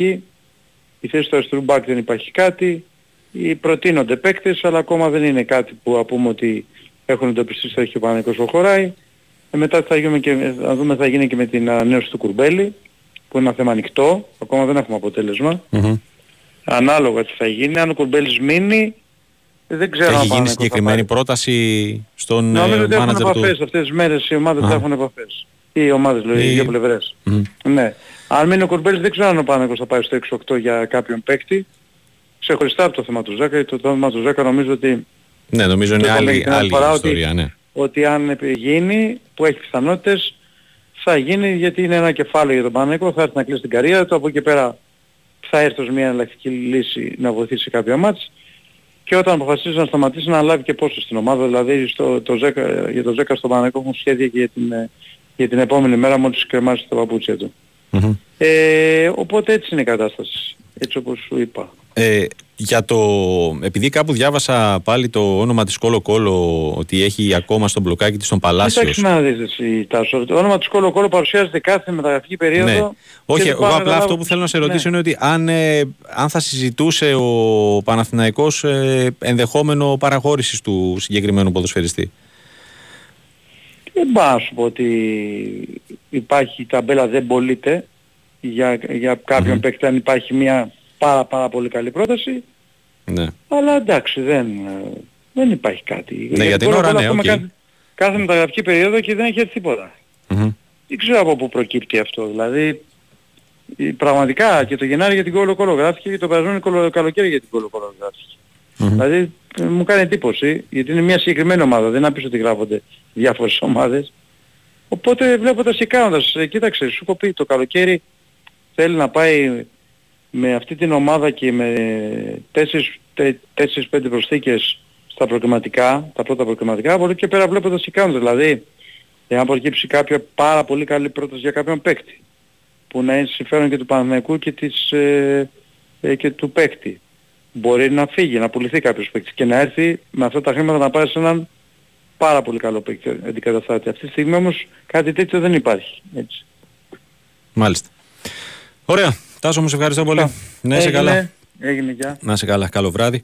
Ακούσαμε τον ε, Τάσο Νικολογιάννη με τα τελευταία νέα του Παναθηναϊκού.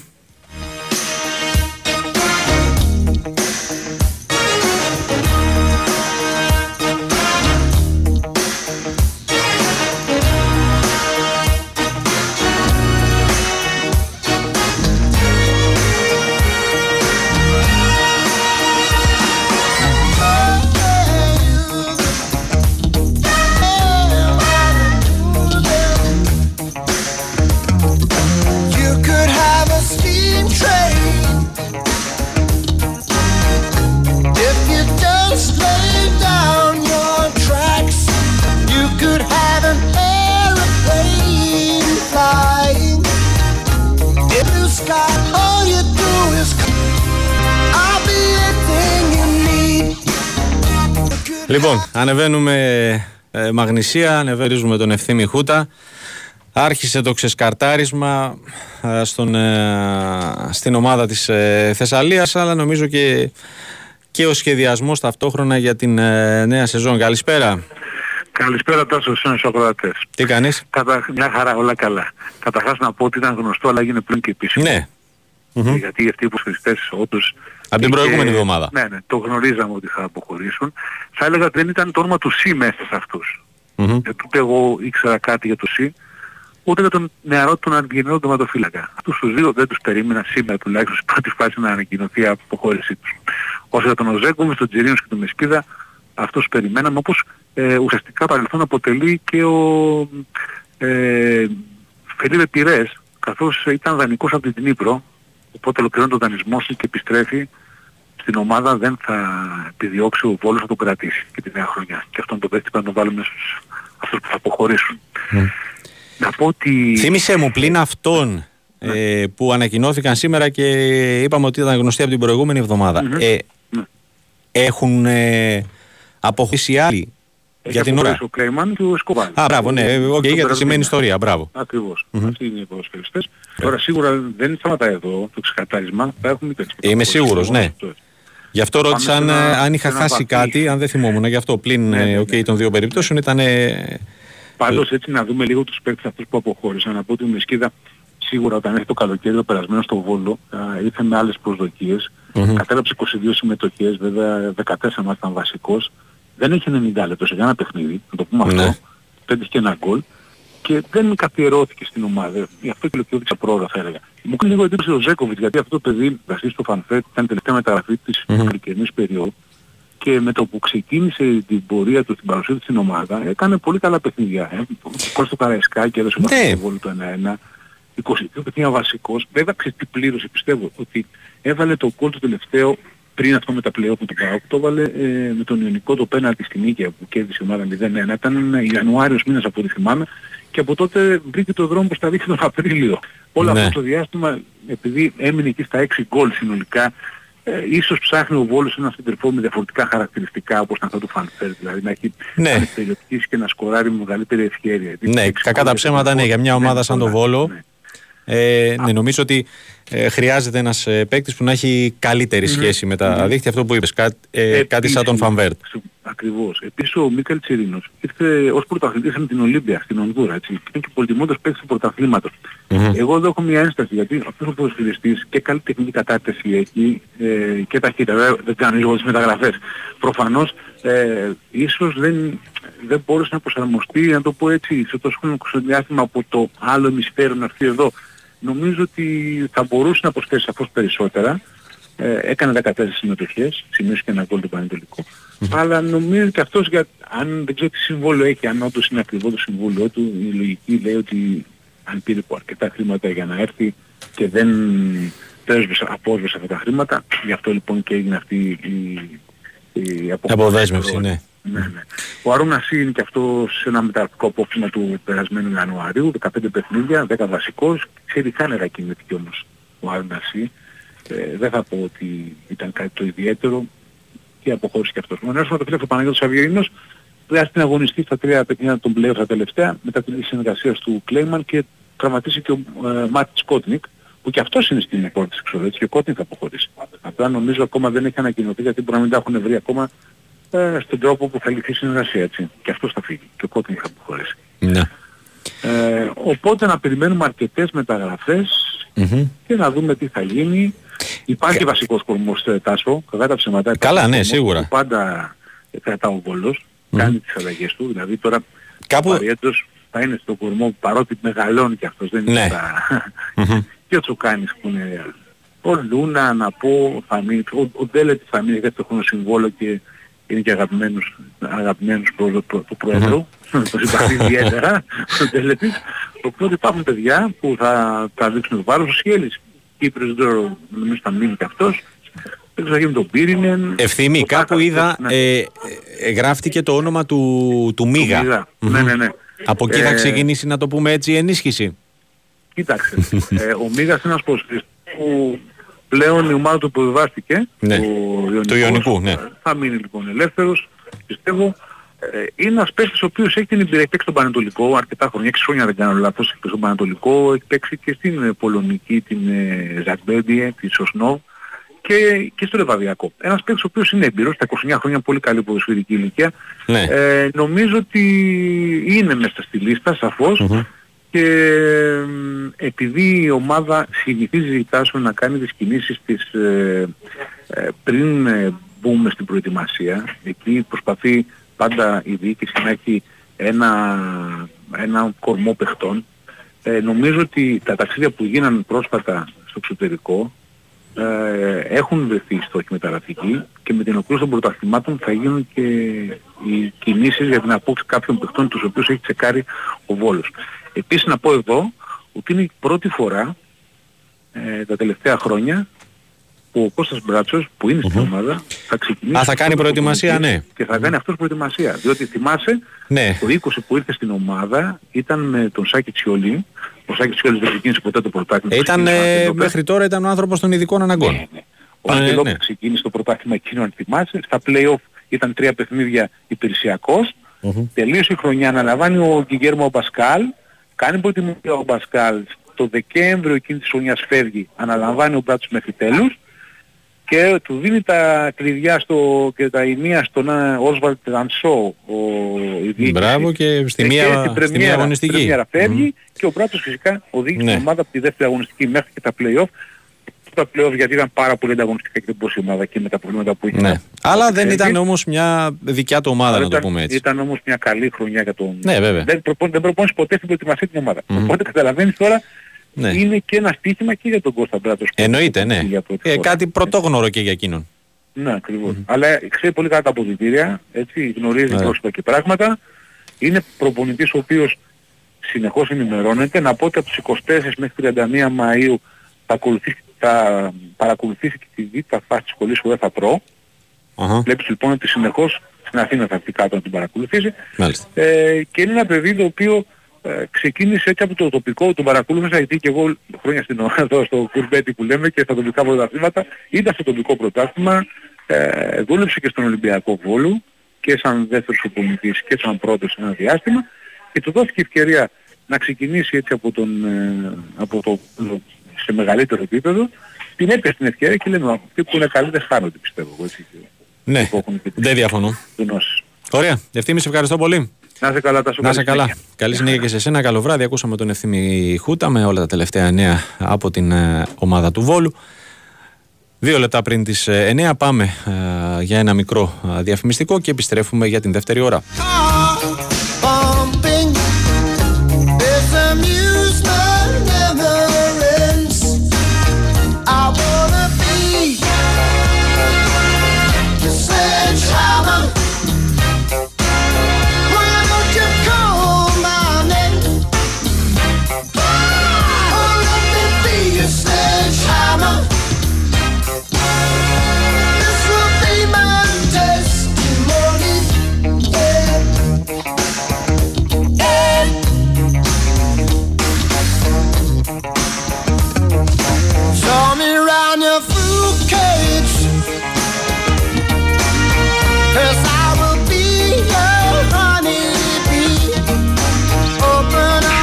Η Winsport FM 94,6.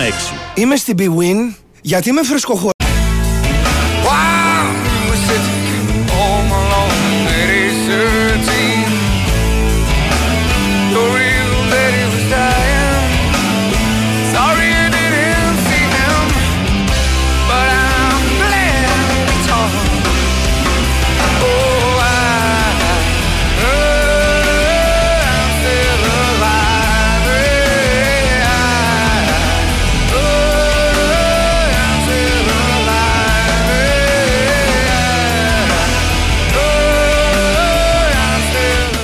Δύο λεπτά μετά τις 9 επιστρέψαμε. Big Wins Sport FM 94,6 δεύτερη ώρα του Newsroom. Τάσος Νικολόπουλος στο μικρόφωνο, Τάκης Μπουλής στη ρύθμιση του ήχου και τις μουσικές επιλογές.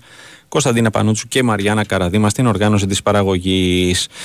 Και πάλι στην ε, παρέα μας ε, Γιώργος Τσακύρης για τα υπόλοιπα της ε, ΑΕΚ. Τι κάνετε κύριε, πώς είστε; Ξαναχαίρετε. Καλά, καλά, τι κάνετε. Καλά, καλά. Έπαθα, άγιο βλέπω εγώ. Έλα. Δύο έτσι παραγωγή εμείς, το Σάββατο. Έναν και βραζόρια για τα σώμα. Ε, ναι, ε, εντάξει, όπως αντιλαμβάνεσαι μπαίνεις σιγά σιγά, όχι σιγά σιγά, ε, εντελώς έτσι ε, πολεμικά στην ε, προετοιμασία της για την ε, αναμέτρηση με τον ε, ΠΑΟΚ και τον τελικό του κυπέλου. Είχε αρκετή, ε, αρκετά κουραστική προπόνηση σήμερα, ε, ενώ πολύ πιο έντονη σε διάρκεια και σε ένταση από τη χθεσινή και είναι λογικό. Ε, ούτως ή άλλως αυτές τις μέρες θα εκμεταλλευτεί ο coach για να μπορέσει να φέρει την ομάδα στο 100% και να σβήσει εντελώς ε, όλο το πρόγραμμα των προηγούμενων ημερών και ε, τη χαρά έτσι να το πω. Ναι. Ε, διότι μέσα από αυτή τη δουλειά μπαίνεις στη διαδικασία να ξεχάσεις ότι έχεις κάνει με πολύ μεγάλη επιτυχία ήδη ας πούμε και να κάνεις focus στον τελικό. Αυτό επισημαίνει συνέχεια ε, με αλλεπάλληλα τέτ αλλά και ομιλίες ο coach στους παίχτες του ε, ο οποίος εκφράζει παράλληλα και την ε, ικανοποίησή του γιατί δείχνει βλέπει ότι είναι πολύ συγκεντρωμένοι οι παίχτες του σε όλες τις ασκήσεις τακτική προσέγγιση και μη και περιμένουμε να δούμε με την ολοκλήρωση δουλειάς τι θα είναι ποιες θα είναι οι βασικές σκέψεις όπως αντιλαμβάνεστε Ναι, ναι. για τον ε, μεγάλο τελικό. Ε, ένα τελικό το οποίο όπως ε, γνωρίζουμε έτσι δεν θα έχει και κόσμο Ναι. ε, οπότε και για αυτό προετοιμάζει την ομάδα του Ματίας Αλμέιδας. Γιατί κακά τα ψέματα στις αναμετρήσεις μέχρι στιγμής που η ΑΕΚ έχει υποχρεωθεί να παίξει χωρίς την βοήθεια του κόσμου της είχε ένα χρονικό διάστημα να τα απεξέλθει σε αυτό. Ε, Ναι. Και σε ένα κεκλεισμένο των θυρών αγώνα δεν τα κατάφερε να τα απεξέλθει θυμίζω. Στα Γιάννενα με τον Μπάσα. Ναι, μπράβο, Οπότε σωστά. είναι ένα, είναι ένα θέμα αυτό το οποίο α, πρέπει να το δουλέψει Θέμα, και... παύλα, στοίχημα. Ας το πούμε. έτσι. Μπράβο, μπράβο, έτσι ακριβώς. Δεν θα είναι μόνο για την ΑΕΚ βέβαια, έτσι, Ναι. για τις ομάδες, δεν το λέω. Ε, γενικά θα είναι ε, ιδιαίτερο ως... Ε, ναι, θα είναι ένα ε, ιδιαίτερο μάτς, εντελώς. Ιδιαίτερο συνθήκων τέλος πάντων. Ναι. Ε, ενώ είναι τόσο σημαντικό και κρίνει έναν πολύ σημαντικό τίτλο, το δεύτερο διτάξει στο, στους εχώριους θεσμούς. Ε, τώρα μην έχει κόσμο, ξέρεις, πάντα χάνει λίγο από την δυναμική να το πω έτσι ε. Ναι. και από την ε, διάθεση του παιχτη γιατί πάντα οι παίχτες παίζουν για τον κόσμο και αυτό είναι το ποδόσφαιρο, το έχουμε ξαναπεί, το ξαναλέμε και κουράζουμε. Αχα. Ε, το καλό είναι ότι δεν έχει κάποιο πρόβλημα, αν εξαιρέσουμε πάντα το Σέρκιο Αραούχο έτσι που είναι Ναι. Α, εκτός. Οι υπόλοιποι είναι διαθέσιμοι και περιμένουμε να δούμε πώς θα προετοιμάσει την ομάδα τους σε επίπεδο και θα σκεφτεί, δεκάδας ναι. σκόρ. Ναι, ναι, ναι. Ε, εντάξει, έχω ξαναπεί, νομίζω ότι έχουν βασική έτσι, προτεραιότητα πολλοί παίχτες που είναι του κυπέλου, θα το πούμε Ναι. έτσι. Μμμ. Ε, δικαιωματικά, με το σπαθί τους και αυτοί περιμένουν αυτή την ευκαιρία της Αυτοί κρίσης που, να το ακόμα πω για έτσι, κατά κάποιο τρόπο έφεραν την ομάδα μέχρι το, Ε, βέβαια. το τέρμα του δρόμου. Έχεις απόλυτο δίκιο, ακριβώς αυτή.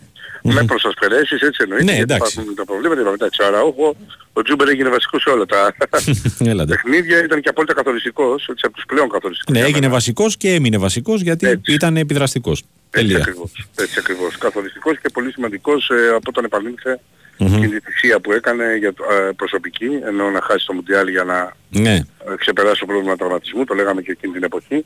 Είναι πάρα πολύ σημαντικό ότι κατάφερε ε, αυτό απο, απέδειξε για μένα πόσο focus ήταν στο Ναι. να επανέλθει και να είναι στο 100%. Δεν Ναι, αυτό υπήρχε που έκανε ήταν πάρα πάρα πολύ ε, δύσκολο. Ε, όχι, δεν λέω για το ότι. ο- OK, okay, ούτως ή άλλως το είχαμε πει ότι ως απόφαση ε, το να χάσεις το, το Μουντιάλ είναι πάρα πολύ δύσκολη και πρέπει να τη μέτρησε 100 και 200 και 300 φορές αλλά και η επιστροφή α, ε, όλο αυτό το μπράβο το δεύτερο μισό της ε, σεζόν και πνευματικά αλλά και αγωνιστικά ε, πραγματικά του αξίζουν πολλά πολλά μπράβο Από εκεί πέρα είχαμε και δηλώσεις πέρα δόθε, ενώ που βγαίνουν τώρα. Ναι. Δεν είναι από σήμερα οι δηλώσεις για να ξέρει ο κόσμος. Οι δηλώσεις έχουν γίνει πιο τις Ναι. προηγούμενες μέρες εννοώ και του Αλμέιδα ας πούμε στην Αργεντινή. Ναι, ναι. Ο οποίος ε, τόνισε ότι πιστεύει στη μακροχρόνια δουλειά και δουλεύει σε ομάδες που σέβονται πάντα τα project του, να είναι δηλαδή όχι για ένα χρόνο. Ε, ο Μουκουντή για, την, ε, περίεργη, για το περίεργο συνέστημα, ξέρεις το ότι να είσαι ε, από τον πιέο τράγο στη μία χρονιά στην, ε, στον υποβασμό της Εντετιέν και ένα χρόνο αργότερα ε, να είσαι ε, εξ των πρωταγωνιστών σε μια κατάκτηση πρωταθλήματος σε μια άλλη χώρα. Γενικότερα ε, υπάρχουν ακόμα αυτά τα θέματα, αλλά νομίζω εκεί που έχει πιο πολύ μεγάλη σημασία είναι στα κομμάτια που αφορούν και έχουν να κάνουν και με την επόμενη μέρα, όπως είναι για τον Πινέδα για παράδειγμα. Ναι, είδα το δημοσίευμα ε, Στην ένα... Ισπανία, ναι, το- το, το- υπάρχει στο portpavlefm.gr, Μμμ. μπορεί να το δει ο κόσμος, ε, που δείχνει την πρόθεση του να μείνει στην ΑΕΚ. Είναι λογικό μωρέ, απόλυτα δικαιολογημένο. Ε, Θυμάσαι ναι, όταν εντάξει. μιλάγαμε και σου λέγα ότι Γιατί είχαμε να μην τα θέλει; ποσοστά. Ναι, δεν είναι πολύ μεγάλα για να τη διατηρήσει γιατί δεν εξαρτάται από την ΑΕΚ. Και Ναι, ναι, ναι. αποκλειστικά Μιλάμε για μια ομάδα θέλτα η οποία αξιώνει πάνω από 10 εκατομμύρια ευρώ. α, κοντά στα 12 με 13 για να το πουλήσει στο 100%. Ναι. Ε, από εκεί και πέρα σου είχα πει και τότε ότι αν η ΑΕΚ ε, πάρει το πρωτάθλημα και έχει την προοπτική του Champions League εννοείται ότι ε, προφανέστατα ένας παίχτης όπως είναι ο Πινέδα αλλά και όποιος έχει ε, όνειρα στη ζωή του έτσι να παίξει σε αυτή Ναι. τη διοργάνωση είναι λογικό να είναι τεράστιο το Βελεάρ. Συν το ότι υπάρχει ο Αλμέιδα, υπάρχει η ΑΕΚ που έχει περάσει εκπληκτικά, η Αθήνα που η οικογένειά Ναι, του- μπράβο. Τώρα ε, είσαι στην Ναι, όλα ουσία αυτά. MVP της ε, ομάδας και μπορεί και της, ε, του πρωταθλήματος ε, γενικά. Ναι, ακριβώς, Ε, ακριβώς. ναι, έχεις κάνει μια πολύ πολύ ε, καλή χρονιά. Ε, γιατί, Είναι να, γιατί δεδομένο να μην ότι- θες Και εγώ να... νομίζω με τον Πινέδα θα ξεκαθαρίσει η κατάσταση μόλις θα πάει στη Θέλτα, θα ξεκινήσει δουλειά εκεί, ξέρεις, και ένα Προετοιμασία και τα προετοιμασίας. σχετικά, ναι. Και τι θα κάνει σε επίπεδο επαφής και επικοινωνίας με τον α, προπονητή της Θέλτα, Γιώργο. δηλαδή μάθει ότι θα έχει πρωταγωνιστικό ρόλο. Ε, μπορείς να κάνεις εκτίμηση για το, ε, για το τι μπορεί να, μέχρι πού μπορεί να φτάσει η ΑΕΚ, ε, δανεισμό, συνειδιοκτησία; Κοίτα, ε, ε, Γιατί ανάλογα εντάξει, το οκ, τι- τώρα το, αυτό το, το 10 plus, ναι, νομίζω ότι δεν μπορεί να το δώσει Όχι, η ΑΕΚ. καμία ελληνική ομάδα Ναι. παιδιά, δεν ασχολείται τώρα με αυτά τα Μπράβο. νούμερα. Είναι εγκληματικό γιατί η σεζόν δεν γίνεται να ανταποκριθούν. Ναι, εντάξει. Ε, μα, πρέπει να πάμε πολύ πίσω να θυμηθούμε αν κάποια ομάδα έχει φτάσει να δώσει κοντά στα 10 εκατομμύρια ευρώ Ναι. για να αποκτήσει παίχτη, έτσι. Μμμ. Τα τελευταία πενταετία δεν, δεν υφίσταται τέτοιο νούμερο σίγουρα. Απλά ε, και σου ξαναλέω είναι πάνω από 10. Δηλαδή στα 12 Ναι. με 13 το κοστολέγει. Μμμ. Ε, τώρα, είναι ένα θέμα συνδυαστικό να σου πω την αλήθεια. Δηλαδή αν πάει και πει και θα μιλήσει με τη Θέλτα και ξέρεις, η Θέλτα και ο προπονητής της δεν μπορεί να το εγγυηθεί ας πούμε πρωταγωνιστικό ρόλο και όλα αυτά, με την επιθυμία του παίχτη να μην θέλει να συνεχίσει εκεί ας πούμε και να θέλει να έρθει να μείνει στην ΑΕΚ, είναι ανοιχτά όλα τα ενδεχόμενα. Ναι. Η τιμή του δεν μπορεί να είναι να φτάσει στα 13 εκατομμύρια ευρώ σε τέτοιο ενδεχόμενο. Το καταλαβαίνουμε όλοι ότι δεν μπορεί ένα παίχτη που δεν θα θέλει να μείνει σε σένα να τον κρατήσει με τόσα λεφτά. Να τον δώσει συγγνώμη με τόσα λεφτά. Ε, έπειτα θα ε, ε, ενεργοποιήσει όλες τις ε, εναλλακτικές της ΑΕΚ, όποια και αν είναι αυτή. Αν μπορέσει να τον αποκτήσει η ΚΑΣ, θα το κάνει εφόσον πέσει, ξαναλέω, Ναι, σε ναι. πάρα πολύ σημαντικό πόσο η, η τιμή του. Αν ε, δεν μπορεί θα κοιτάξει και το 60-40, θα κοιτάξει και το δανεισμό παράταση, δανεισμό με μια όψιον αγοράς υποχρεωτική αν θες, αλλά και πάλι σε επίπεδα που θα μπορεί να ανταποκριθεί η ΑΕΚ, έτσι. Η συνειδιοκτησία.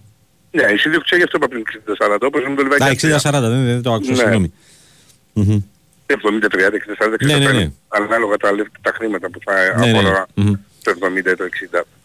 Νομίζω ότι είμαστε πολύ ακόμα όμως α, μακριά, από αυτή Μακριά, την ναι. κουβέντα. Ναι. πολύ. Εντάξει, θα μου πεις, ε, έχουμε πει στο καλοκαίρι, ναι, αλλά δεν νομίζω ότι δεν θα πάει πρώτα θέλτα. Πρώτα θα πάει εκεί και μετά θα, θα ξεκαθαρίσουμε. Ναι, δεν είναι ένα θέμα ας πούμε, που θα ε, ξεκαθαρίσει μες στο Μάιο. Ναι, τσα- όχι, όχι, Σε σε καμία, καμία περίπτωση. περίπτωση. Μακάρι Ναι. θα πω εγώ. Ε, Καλά, μακάρις. ναι, όντως. Αν έχει και θετική έκβαση, αλλά νομίζω ότι θα πάει πολύ μετά τον Μάιο. Μμμ. Να μην σου πω πολύ μετά τον Ιούνιο. Νομίζω ότι θα Ναι. είναι ένα σύριαλ που θα είναι αντίστοιχο με αυτό που είχαμε ζήσει στο Παραούχο. Παραούχο. Μμ. Ναι, ναι, ναι. Κάπως έτσι θα είναι η εξέλιξη της υπόθεσης αυτής. Εκτός ξανά λέω, αν η ΑΕΚ είναι τυχερή και ο προπονητής ο, της Θέλτα δεν τον υπολογίζει για βασική επιλογή. Εκεί θα μπει διαδικασία κουβέντας πολύ πιο νωρίς. Δεν θα αρχίσει από τον Ιούνιο, ξέρεις. Μμμ. Αλλά αυτό, παιδιά, ειλικρινά δεν μπορούμε να το πούμε. Και δεν, θα, δεν υπήρχε περίπτωση και καμία ας πούμε, να το πει αυτή τη στιγμή ο προπονητής θέλει, ας πούμε. Δεν θα το πει αυτό, δεν πρόκειται να το πει αυτό, αν δεν έχει ραντεβού με τον ίδιο τον παίχτη και αν δεν δουλέψει και μαζί του λίγο, έτσι. Μμμ. Γιατί α- από αυτόν που ήταν πριν έχει αλλάξει. από το προηγούμενο καλοκαίρι, γι' αυτό το λέω έτσι. Ε, θα σε ρωτήσω κάτι, αν και φαντάζομαι την απάντηση. ε, Επειδή λέει, ρωτάει ένας ακροατής τι γίνεται με τον ε, Κικάνοβιτς. Τον ήθελε, λέει, ο Αλμέιδα και είχαμε πει ότι το Αυτή τη καλοκαίρι. στιγμή λέει- που μιλάμε είναι σαν Ναι. οτελεία. Δεν έχει υπάρξει κάποια κίνηση Ναι. από την ΑΕΚ. Ναι, φαντάζομαι ότι Ε, ναι, δεν είναι τώρα το. η Καλά, ώρα. Τώρα δεν είναι τίποτα. Ναι. Το τέλος ο Αλμέιδα ζήτησε και έχει καταστήσει σαφές ότι δεν τον απασχολεί τίποτα σε ό,τι αφορά το αγωνιστικό σχεδιασμό της επόμενης σεζόν Μμμ. ε, μέχρι και την, την ε, ολοκλήρωση της του τελικού, έτσι. Ναι. Εννοείται ότι είναι, εξ- πάντα υπάρχουν σε εξέλιξη, τα έχουμε πει από πέρσι. Θυμίζω ότι η ΑΕΚ έχει προφανώς ο τρέξει ένα Κουχάρσκι με τον, ε, προγραμματισμό Κονέ, έξυπνο. Βέβαια, ναι. βέβαια, βέβαια. Κοιτάνε. Ε, αλλά δεν μπορεί να μπει σε αυτή τη διαδικασία Ναι. ο coach και, και ε, Ε, λογικό να είναι, το εντάξει. υπονοήσει μόνο μπορεί να αποσπάσει την προσοχή των παιχτών. Το είπατε πάρα πολύ σωστά. ναι, Αλμέιδα. γιατί για την ΑΕΚ και τον Μπάουκ δεν έχει τελειώσει η σεζόν. Όχι. Τι να ακριβώς. κάνουμε; Ακριβώς και για- ξέρεις, είναι, είναι πάρα πολύ μεγάλο αυτό που έρχεται και διακυβεύεται για τον ε, Αλμέιδα και την ΑΕΚ και για την ιστορία της. Δηλαδή τώρα το να πάρεις ένα double στην πρώτη σου χρονιά σαν προπονητής, στην πρώτη σου θητεία, Ε, ναι, και, και για το κλαμπ μετά από το, τόσα χρόνια. ακριβώς από Ε. το 78 το κλαμπ, όλοι αυτοί οι άνθρωποι που είναι στο κλαμπ θα γράψουν το όνομά τους με... Ε, χρυσά Πολύ γράμματα. Κακά τα σημαντικά ψέματα. Τώρα και με, γράμματα, ναι, στην είπαμε, και ιστορία με την του. επιστροφή στο γήπεδο. Ακριβώς. Ε, Οπότε ε, δεν, δεν μπορεί να φύγει το μυαλό πολύ από αυτό. Μμμ. Και είναι και λογικό. Ε, επιπρόσθετα θα πρέπει να δούμε λίγο και τι θα είναι οι ουσιαστικές ανάγκες της ΑΕΚ για του χρόνου όταν θα τελειώσουμε το, τη σεζόν. Ναι. Υπό την έννοια ότι ποιοι θα μείνουν, ποιοι θα είναι ανοιχτό αν θα φύγουν, αν υπάρχουν τέτοια εννοώ και Ναι, ποιες ναι. θα είναι οι πρώτες ε, ανάγκες. Αυτή τη στιγμή μιλάμε δηλαδή με τον Αραούχο και τον Τζούμπερ στο- πίσω από τον επιθετικό που εκεί δίνεται να μπορεί να παίξει ο Μάνταλος, ο Πινέδα, ο Άμραμπατ. Ε, ε, η βασική προτεραιότητα για μένα σε επίπεδο μεσοπιθετικού θα είναι για το αριστερό άκρο. Ναι. Που υπάρχει ο Γκατσίνοβιτς και εκεί βαφτίζεται μπορεί να παίξει Πινέδα. και ο Κάποιες Πινέδα, φορές, μπορεί να ναι. παίξει κάποιες φορές και ο Ελίασον ή ο Παύλο Φερνάντες, αλλά εννοώ ότι ε, αυτά είναι πράγματα που θα τα επιλέξει ο κότσο όταν τελειώσει. Μμμ.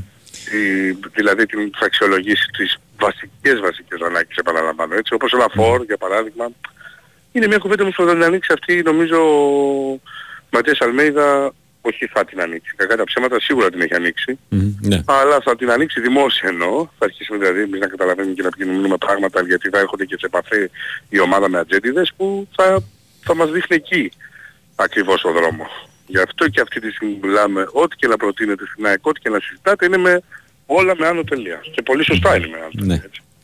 Ωραία. Γιώργο μου, σε ευχαριστώ πολύ. Να είστε καλά Τάσο μου. Να είσαι καλά και εσύ. Καλό βράδυ. Ακούσαμε αναλυτικότατο α, Γιώργο Τσακύρη για όλα τα θέματα της ε, ΑΕΚ.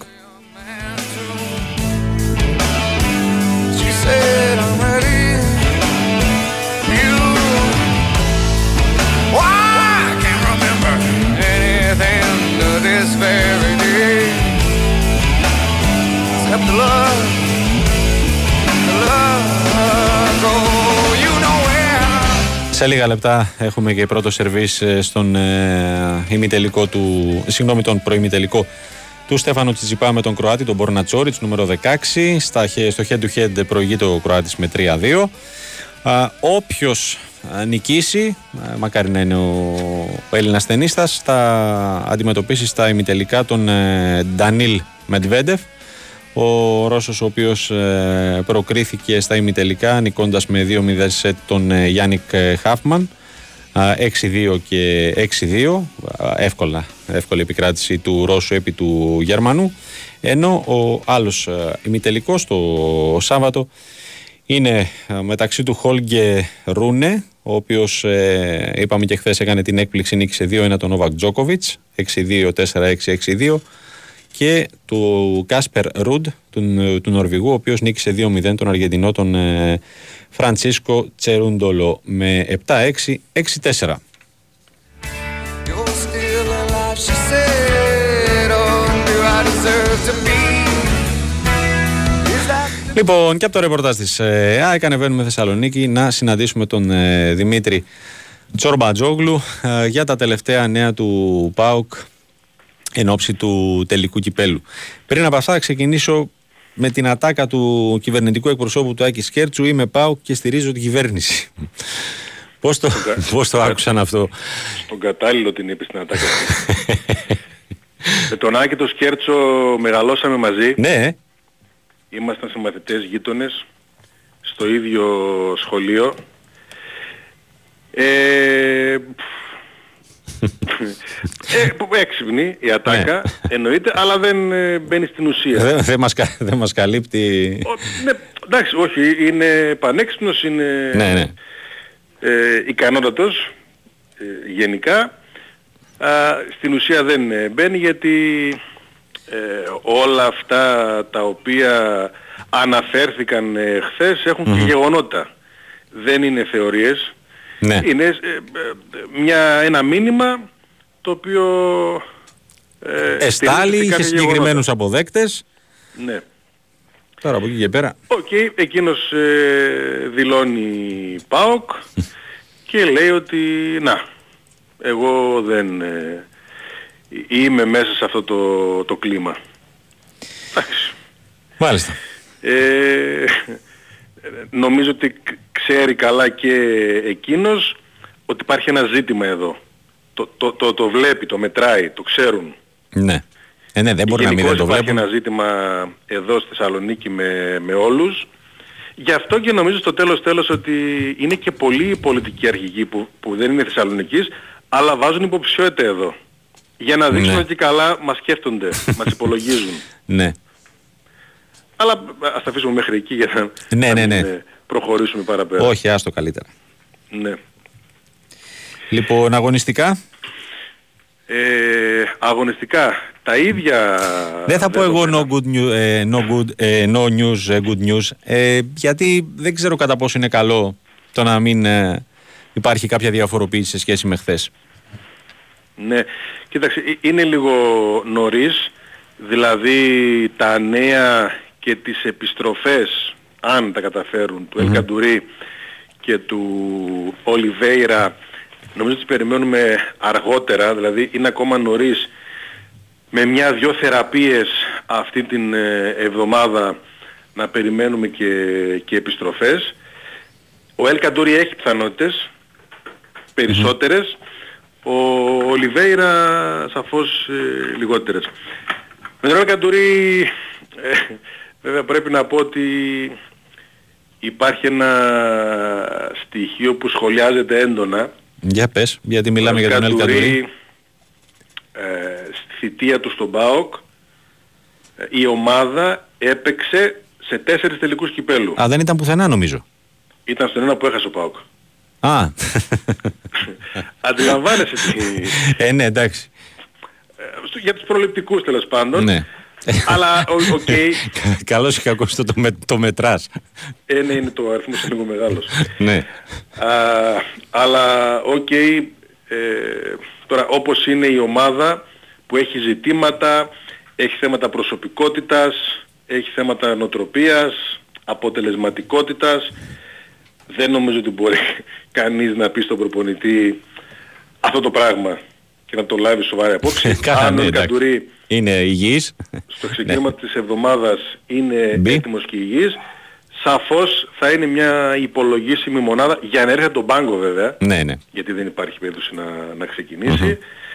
ε, σε θέσεις που η ποιότητα εντάξει, μετράει αρκετά και η, και η προσωπικότητα. Έτσι όπως πάει το πράγμα και έτσι όπως ξέρουμε τον ΠΑΟΚ η τριάδα Τάισον, Ζήφκοβιτς, Κωνσταντέλιας δύσκολο να χαλάσει. Που στο κάτω-κάτω είναι, είναι καλή. Ε, μπορεί να παρουσιάσει και αλλαγές με Τάισον ή Κωνσταντέλια στο 10 ή στα, στα αριστερά. Ε, και, και φυσικά πα, παρόμοιο θέμα με τον Ελ Καντουρί υπάρχει και με τον Ολιβέρα που επαναλαμβάνουμε ότι θα είναι πολύ καλό να είναι εκεί. Είτε ξεκινήσει είτε έρθει τον πάγκο θα είναι πάρα πολύ καλό για την ομάδα να είναι εκεί. Ε, δεν αλλάζει κάτι από τις εκτιμήσεις ότι δύσκολα θα προλάβει αλλά ας κρατήσουμε μια ελπίδα πούμε, για τον ΠΑΟΚ ότι θα τον έχει και αυτόν στην αποστολή στο ξεκίνημα της άλλης εβδομάδας γιατί τότε νομίζω θα ξεκαθαρίσουν όλα. Από τη Δευτέρα θα φανεί ε, όσοι προπονηθούν νομίζω ότι θα είναι και εκείνοι που θα μπουν στην αποστολή για τον ε, γυροντελικο Ε, Δημήτρη, κάπου διάβασα λίγο πιο, πάμε τώρα λίγο πιο μακριά για την επόμενη σεζόν, ε, ότι υπάρχει περίπτωση να αλλάξει χώρα ο Πάοκ φέτος ό,τι έχει να κάνει με την ε, προετοιμασία; Ναι, είναι πολύ Ο Πάοκ ε, εντάξει δεν ξέρω οι άλλες ομάδες τι ακριβώς έχουν κάνει, αλλά επειδή τα δεδομένα με τις ημερομηνίες ε, παίζουν, ειδικά του τρίτου με τον τέταρτο, ε, του, του, του κυπελούχ τέλος πάντων με τον τέταρτο, γιατί οι άλλοι νομίζω λίγο πολύ ε, ξεκινούν τέλη Ιουλίου. Εκτός του πρωταθλητή, που είναι του, του Τσάικ Ναι. που παίζει Αύγουστο, νομίζω. Ε, ε, ε, έχει και ο ΠΑΟΚ ένα τέτοιο ζήτημα, δεν μπορεί να ξέρει πότε θα ξεκινήσει. Γι' αυτό ε, δυσκολεύτηκαν να βρουν ημερομηνίες αθλητικά κέντρα, έψαξαν αρκετά, έχει και απαιτήσει συγκεκριμένες ο Λουτσέσκου με τα γήπεδα. Τέλος πάντων θέλουν να αλλάξουν ε, κέντρο και χώρα, να φύγουν από την Ολλανδία στην οποία ο ΠΑΟΚ προετοιμάζεται τα τελευταία 15 χρόνια νομίζω έχει πάει 12 φορές. Είναι τόσες 13. πολλές, ε. Ναι, ναι. Όσες ακολουθώ και εγώ την προετοιμασία από το 2008 και μετά πρέπει Ναι. να έχουμε πάει μόνο μία φορά Αυστρία και μία Γνωρίζετε Γερμανία. σπιθαμή προς σπιθαμή Ναι, τη ναι, χώρα όλες της τις Τουλίπας. περιοχές. Κάποιοι λένε, μας κατηγορούν ότι έχουμε και σόι εκεί. δεν το υιοθετούμε εμείς, προχωράμε. Έτσι. Ο Η εκπομπή ΠΑΟΚ, δεν ε, υιοθετεί.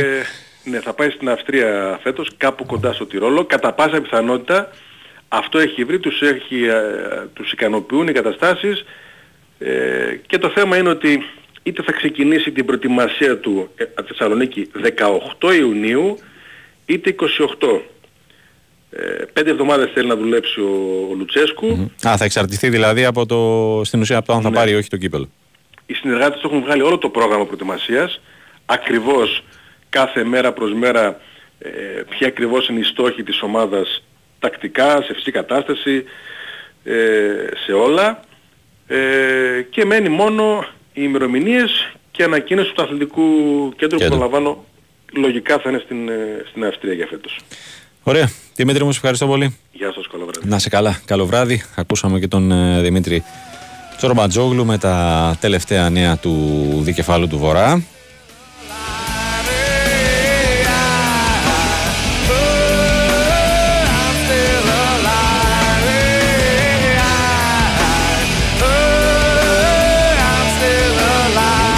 Είπα νωρίτερα για το, για το Πόλο με τον Ολυμπιακό να κερδίζει για δεύτερη φορά την ε, βουλιαγμένη αυτή τη φορά στο κολυμβητήριο του Λεμού με 12-5. Έκανε το 2-0 στην σειρά των ε, τελικών και ε, πλέον χρειάζεται, είναι μία νίκη μακριά από την κατάκτηση ε, του πρωταθλήματος. Το τρίτο παιχνίδι της ε, σειράς θα γίνει το Σάββατο στις 5 στο κολυμβητήριο του Πειραιά. Αυτό το 15 βέβαια είναι, ε, δεν ήρθε τόσο εύκολα καθώς ε, οι άμυνες ήταν αυτές που κυριάρχησαν στα πρώτα 3 οκτάλεπτα.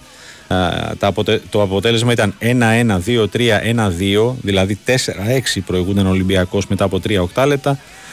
Στο τελευταίο, ε, εκείνος ε, κατάφερε να ε, σ- ε, συνέχισε μάλλον να παίζει σκληρή άμυνα, δέχθηκε μόνο ένα γκολ, ξεμπούκωσε επιθετικά, σκόραρε 6 φορές και κάπως έτσι ε, δημιουργήθηκε αυτή η μεγάλη διαφορά α, στο τέλος αυτό το 12-15 α, με το οποίο έκανε το 2-0 στην α, σειρά. Συνεχίζουμε. Πάμε στον ε, Ολυμπιακό. Κώστας Νικολακόπουλος και πάλι μαζί μας ε, σήμερα. Καλησπέρα, περαστικά. Τάσο, ευχαριστώ. Τι κάνεις; Καλά είμαι, καλά είμαι. Και πες εσύ που τα ξέρεις όλα. Με αυτή τη Μονακό έχουμε παίξει φέτος δύο φορές και τα έχουμε χάσει και τις δύο. Ναι, έχει χάσει και Κάτι στα... δεν λέει αυτό ή όχι, τι λες; Ε, κοίταξε, και- είναι... Ή μπορεί και τίποτα. Μπορεί και τίποτα. Α, Γιατί εντάξει. εντάξει. άλλο η κανονική περίοδος, άλλο... Ωραία, με καθησυχάζεις. Ναι, ναι, ναι, όχι, όχι. Εντάξει. Είναι άλλο η κανονική περίοδος, άλλο το Final Four. Ωραία. Ο Ολυμπιακός έχει παίκτες ε, με... Φτάνει στα 10 Final Four ο Λούκας με διψήφιο αριθμό Όχι, σκέφτηκα απλά, λέω μήπως τυχόν τε- τε- δεν ταιριάζει το παιχνίδι το λίγο. Εγώ, όχι από μπάσκετ, γενικά λέω. Κοίταξε, ναι, Πως δεν είναι, ταιριάζει το παιχνίδι της ε, μιας ομάδας με ναι, την δεν άλλη. είναι ξέρεις. εύκολη, δεν είναι εύκολη αντίπαλος καθόλου. Είναι ε, παρε- πολύ αθλητική ομάδα. Α, δεν ε, σίγουρα παίζει, ε, το έδειξε μάλλον στα μάτια της κανονικής περίοδου, αλλά ε, δεν είναι, εγώ θεωρώ, ε, και όχι μόνο εγώ, νομίζω ότι δεν παίζουν ρόλο τα μάτια της κανονικής περίοδου. Είναι άλλο το Final Four, άλλη ιστορία. Ωραία. Κακά τα ψέματα. Ωραία. Καλή επιτυχία να ευχηθούμε Εννοείται. λοιπόν στον Ολυμπιακό. Για αύριο να ευχηθούμε καλή επιτυχία και στην προσπάθεια του ποδοσφαιρικού Ολυμπιακού να, πάρει τον άνθρωπο που τον ναι θέλει, του Κορδόν. τον Αντώνιο Κορδόν. Κώστα, να πάνε, το να έχει- πάνε όλα καλά. Το έχει ε, μ, στο παρελθόν, θυμάσαι εσύ άλλη φορά που ο Βαγγέλης Μαρινάκης είτε και πιο παλιά ο Κόκαλης να περίμεναν ε, τόσο πολύ ε, την απάντηση κάποιου είτε για τη θέση του τεχνικού διευθυντή είτε για τη θέση του προπονητή ας το πούμε έτσι. Ε, για προπονητή μπορώ, δεν μπορώ να σου απαντήσω εύκολα. Γιατί ήταν ο Βαλβέρδε, θυμάσαι τότε με το που ξεκίναγε ο Μαρινάκης από τον Ολυμπιακό, αλλά για τεχνικό διευθυντή που έχουν προσληφθεί 6-7, μ, αλλά και άλλοι με τους οποίους μίλησε ο Ολυμπιακός και τελικά δεν ήρθαν, νομίζω όχι. Νομίζω όχι. Φαίνεται να το έχει πάρει απόφαση ο πρόεδρος του Ολυμπιακού να δώσει τα κλειδιά σε κάποιον ε, ποδοσφαιράνθρωπο με εμπειρία, με γνώσεις, με επιτυχία κλπ. Νομίζω Έχει σωστή κάνει είναι η μια- απόφαση αυτή. έχει κάνει μια πολύ σοβαρή προσφορά, θα την έλεγα τεράστια προσφορά. Σίγουρα με, μα- με, όπως- όπως είναι τέτοια προσφορά δηλαδή που έχει κάνει με και το project του Ολυμπιακός, οκ, φέτος δεν τράβηξε το μαγαζί, το Ναι. κάρο που λέμε. Αλλά ο Ολυμπιακός είναι πάντα ένα project ενδιαφέρον. Σου λέει κάθε χρόνο κάνει πρωταθλητισμό, κάθε χρόνο στην Ευρώπη Ναι, μαγαζί γωνία είναι τώρα τι να είναι λέμε. στους ομίλους και λοιπά. Οκ, σίγουρα ο άνθρωπος αυτός έχει δουλέψει σε μα- μαγαζιά ισπανικά, η Villarreal, η Η Betis. Betis, έχει δουλέψει στην Μονακό όταν πήρε πρωτάθλημα. Οκ, δεν, ε, γι' αυτό άλλωστε και του δίνει ένα κάρο λεφτά. Περιμένουμε την απάντηση Ξέρουμε. του με ενδιαφέρον. Ε, Ξέρουμε λεφτά, ε, το ποσό; Όχι ακριβώς. Άστο άμα είναι θα... Ναι. Εντάξει, οκ. Άμα γίνει και εφόσον... Ωραία. Δεν μου λες μέχρι ε, πότε είναι δια... μπορούμε, αυτό το ξέρουμε Ε, πότε είναι... νομίζω τέλος εβδομάδας, ε, Μμμ. Δευτέρα πρέπει να... να έχει μια απάντηση. Ε, ναι, γιατί ήδη... Για να ε, τρέξουν και τα υπόλοιπα. Ήδη είναι ε, το θέμα του κορδόν είναι... ε, Πόσο είναι, δεν είναι μια εβδομάδα, κάνω λάθος. Ε, ναι, είναι, είναι κάποιες μέρες ναι, που έχει βγει στο... Ε, πόσο σήμερα έχουμε 18, 18. του μηνός. Ε, την βέβαια, προηγούμενη αφού είχε- εβδομάδα, δεν είναι; Αφού είχε έρθει ο Κορδόν ήταν εδώ το Σάββατο, το Ναι. περασμένο. Μμμ. Άρα θα συμπληρωθούν μέχρι την Κυριακή, Δευτέρα, πες 8-9 μέρες. Ναι. Δεν είναι λίγες, ναι, βέβαια. δεν είναι λίγες. Οπότε πρέπει να ξεκαθαρίσει. Πρέπει να ξεκαθαρίσει. Και Σι- φαν- Ότι το σκέφτεται πολύ σοβαρά και ο ίδιος το σκέφτεται. Γιατί αν ήταν αλλιώς, Ε, ναι, θα έλεγε θα ότι έλεγε, ευχαριστώ, «Αδερφέ, ευχαριστώ, με τιμάει, αλλά τι να δεν. κάνω, θέλω να μείνω ας πούμε σε ένα άλλο πρωτάθλημα, σε ένα άλλο τέτοιο. Ναι, προτιμάω κάτι άλλο.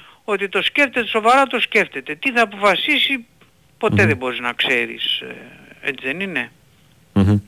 Έτσι είναι αυτά τα πράγματα.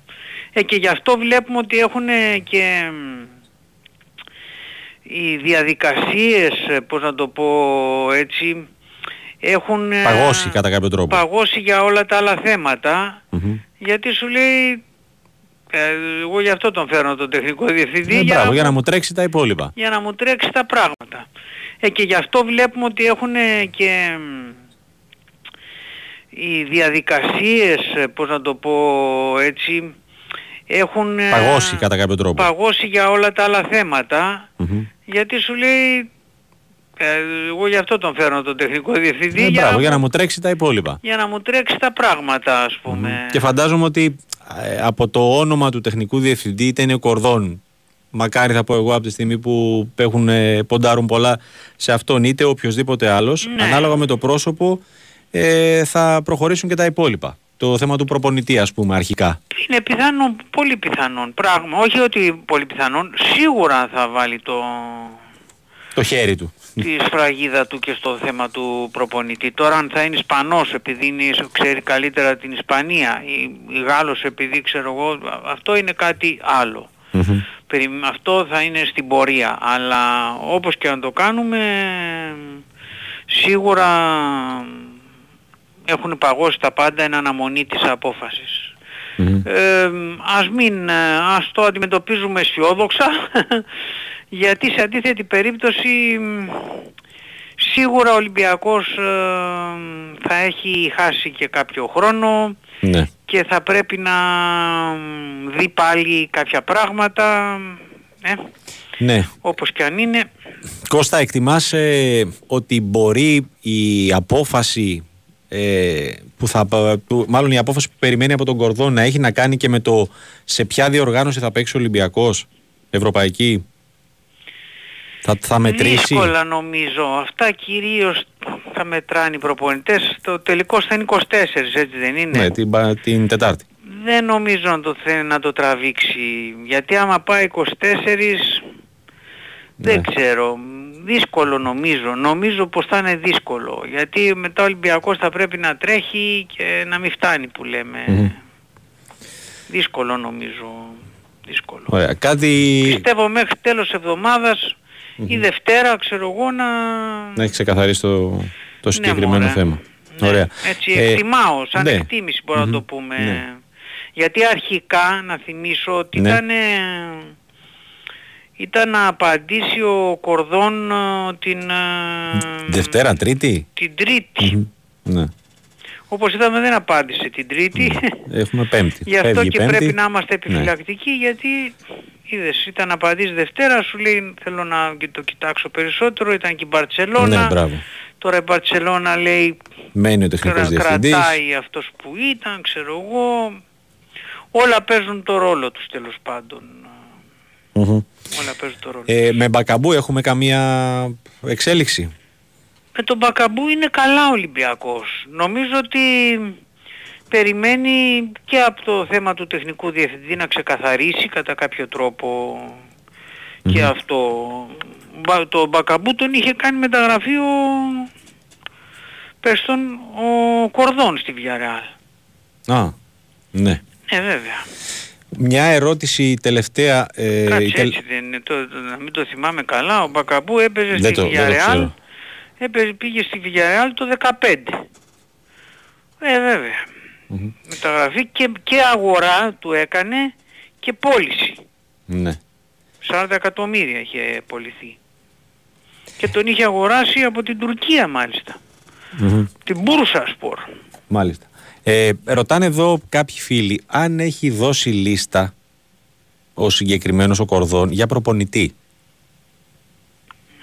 να έχει, να έχει πει ίσως κάποια πράγματα δεν μπορούμε να το αποκλείσουμε σε μια γενικότερου Μμμ. ε, συζήτηση αλλά λίστα να δώσει με την έννοια που λέμε αυτόν, την, αυτόν και αυτόν, ναι. ε, ναι, άμα ο ίδιος δεν έχει απαντήσει Ναι, και εγώ το βλέπω λίγο δύσκολο. μπορεί να έχει γίνει μια συζήτηση μπορεί να έχει γίνει ότι ξέρεις μ, έχω και Ναι. εγώ υπόψη μου κάποια Τον τάδε και τον- ονόματα, ναι. κάποια τέτοια Από την τάδε Αλλά- αγορά. ναι, υπό αυτή την έννοια που το ρωτάς όμως, αυτό είναι να δώσει λίστα να τους αναλάβει ο ένας. Ο, το αφεντικός. Σκοπός είπε να έρθει εσύ να τους κάνεις. Ωραία. Και Να κάτι, τους τε- και φέρεις. κάτι τελευταίο. Αλλάζει. Άμα είναι να κάνει δουλειά αυτά, γιατί πληρώνεται, γιατί χρυσοπληρώνεται ένας τεχνικός διευθυντής. Άρα αυτή είναι η απάντηση, καταλαβαίνεις οπότε. Αλλάζει η εταιρεία ένδυσης ο Ολυμπιακός; Είναι ένα αλλάξιμο ρε ναι. Α, εντάξει, οκ. Αν θυμάμαι καλά είναι... τελειώνει τώρα αυτή. Α, Ε, οκ.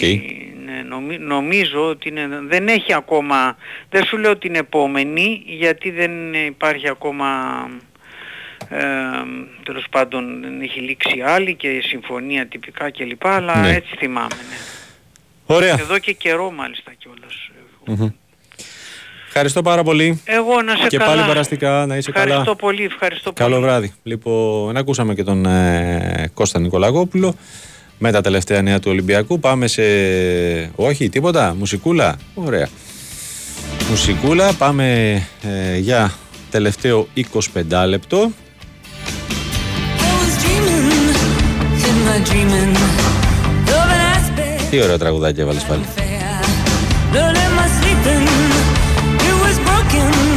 But my dream,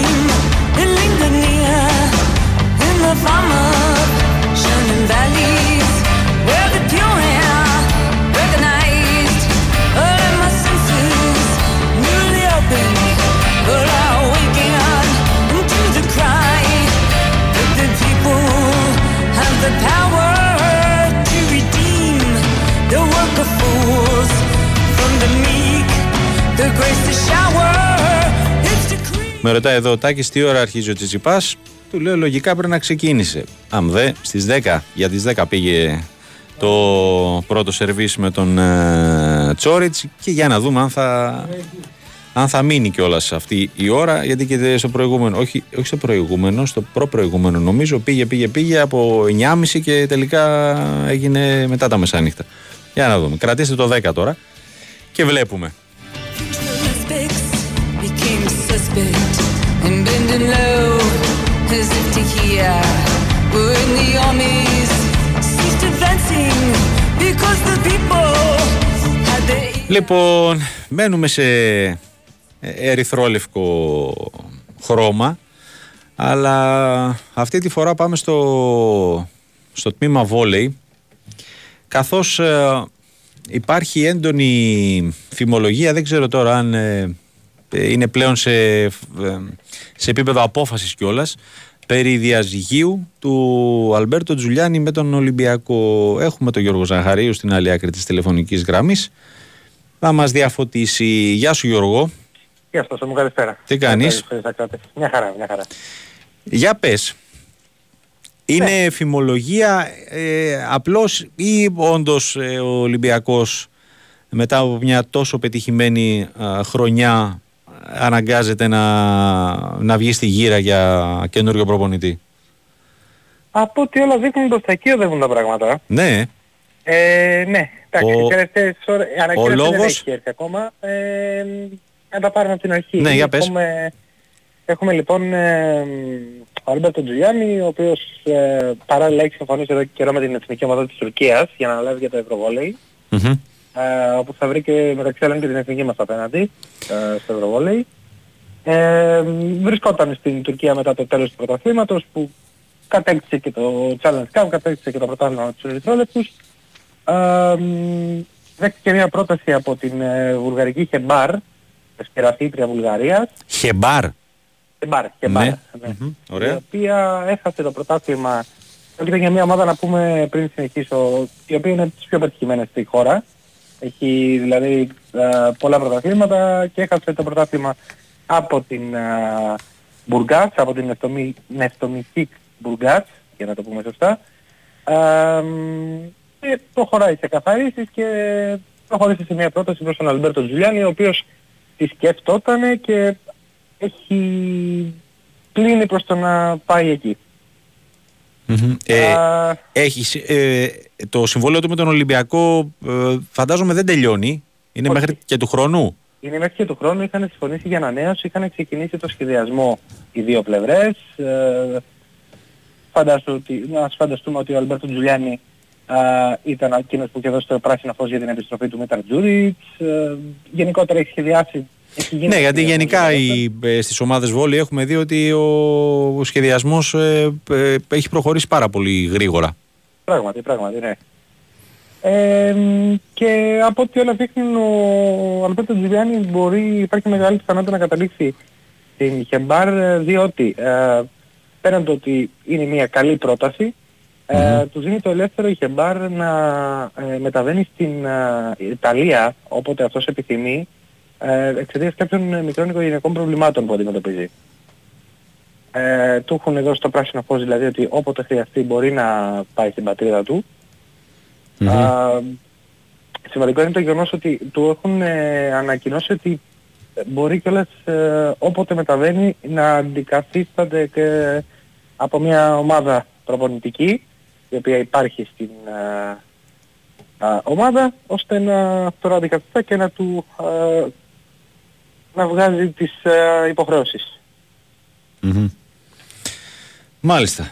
Ε, αυτό φαντάζομαι θα έχουμε άμεσα εξέλιξεις, έτσι; Από ό,τι όλα δείχνουν ναι, θα έχουμε άμεσα εξελίξεις. Ε, το πιθανότερο είναι ότι ο Αλμπέρτος Ζουλιάννης θα αποχωρήσει από τον Ολυμπιακό. Ναι, και εγώ αυτό βλέπω γιατί τώρα και πώς να κρατήσεις αυτό που λέμε και καμιά φορά για τους παίκτες. Ότι πώς να κρατήσεις κάποιον ε, όταν ε, σου λέει θέλω να φύγω, ε, έχω πρόταση ξέρω εγώ από εκεί. Ναι, με το ζόρι δεν θα τον κρατήσεις. Είναι, είναι πολύ δύσκολο. Ναι. Δε- Δηλαδή Και σίγουρα για τον Ολυμπιακό θα είναι απώλεια μεγάλη. θα είναι μεγάλη απώλεια και δυστυχώς για τον Ολυμπιακό επειδή κατέξε για το πρωτάθλημα και πραγματοποιήσει μια πάρα πολύ καλή χρονιά και με το Challenge Ναι, Cup, και ευρωπαϊκό, ναι. Ναι. Ε, είναι, δηλαδή πρέπει να κάνει ένα ε, restart από εκεί που κανείς δεν το περίμενε. Ναι, όντως. Όντως, Ενημέρωσε κιόλας να πούμε ο Αλμπέρτο Τζιλιάννη ότι είχε αυτή την πρόταση. Καλά, ναι, εντάξει, οκ. Όλα Ε, ε, Επαγγελματικά δεν, είναι, δεν, είπαμε, δεν λέμε ότι είναι κάτι άλλο. Απλά ε, από τη στιγμή που αν όντως υπάρξει αυτό το διαζύγιο, θα είναι απ' όλα για τον Ολυμπιακό και αυτό που λες ότι θα πρέπει να κάνει ε, restart. Το πιθανότερο είναι ότι ο Αντώνης Βουρδέρης, ο βοηθός του, θα είναι αυτός που θα τρέξει τον ε, σχεδιασμό και την προετοιμασία μέχρι Μμμ. να βρεθεί αντικαταστάσεις. Ναι. Και βλέπουμε. Ωραία. Γιώργο, σε ευχαριστώ πολύ. Να είστε καλά, τα Να είσαι καλά, καλή συνέχεια. Και σε σένα. Ε, ακούσαμε τον ε, Γιώργο Ζαχαρίου για το διαφαινόμενο, το επικείμενο διαζύγιο του Αλμπέρτο Τζουλιάνι με τον ε, Ολυμπιακό. Τζουλιάνι, ο οποίος οδήγησε τους Ερυθρόλυπους στη ε, κατάκτηση του Ευρωπαϊκού Τροπέου, Challenge Cup και του ε,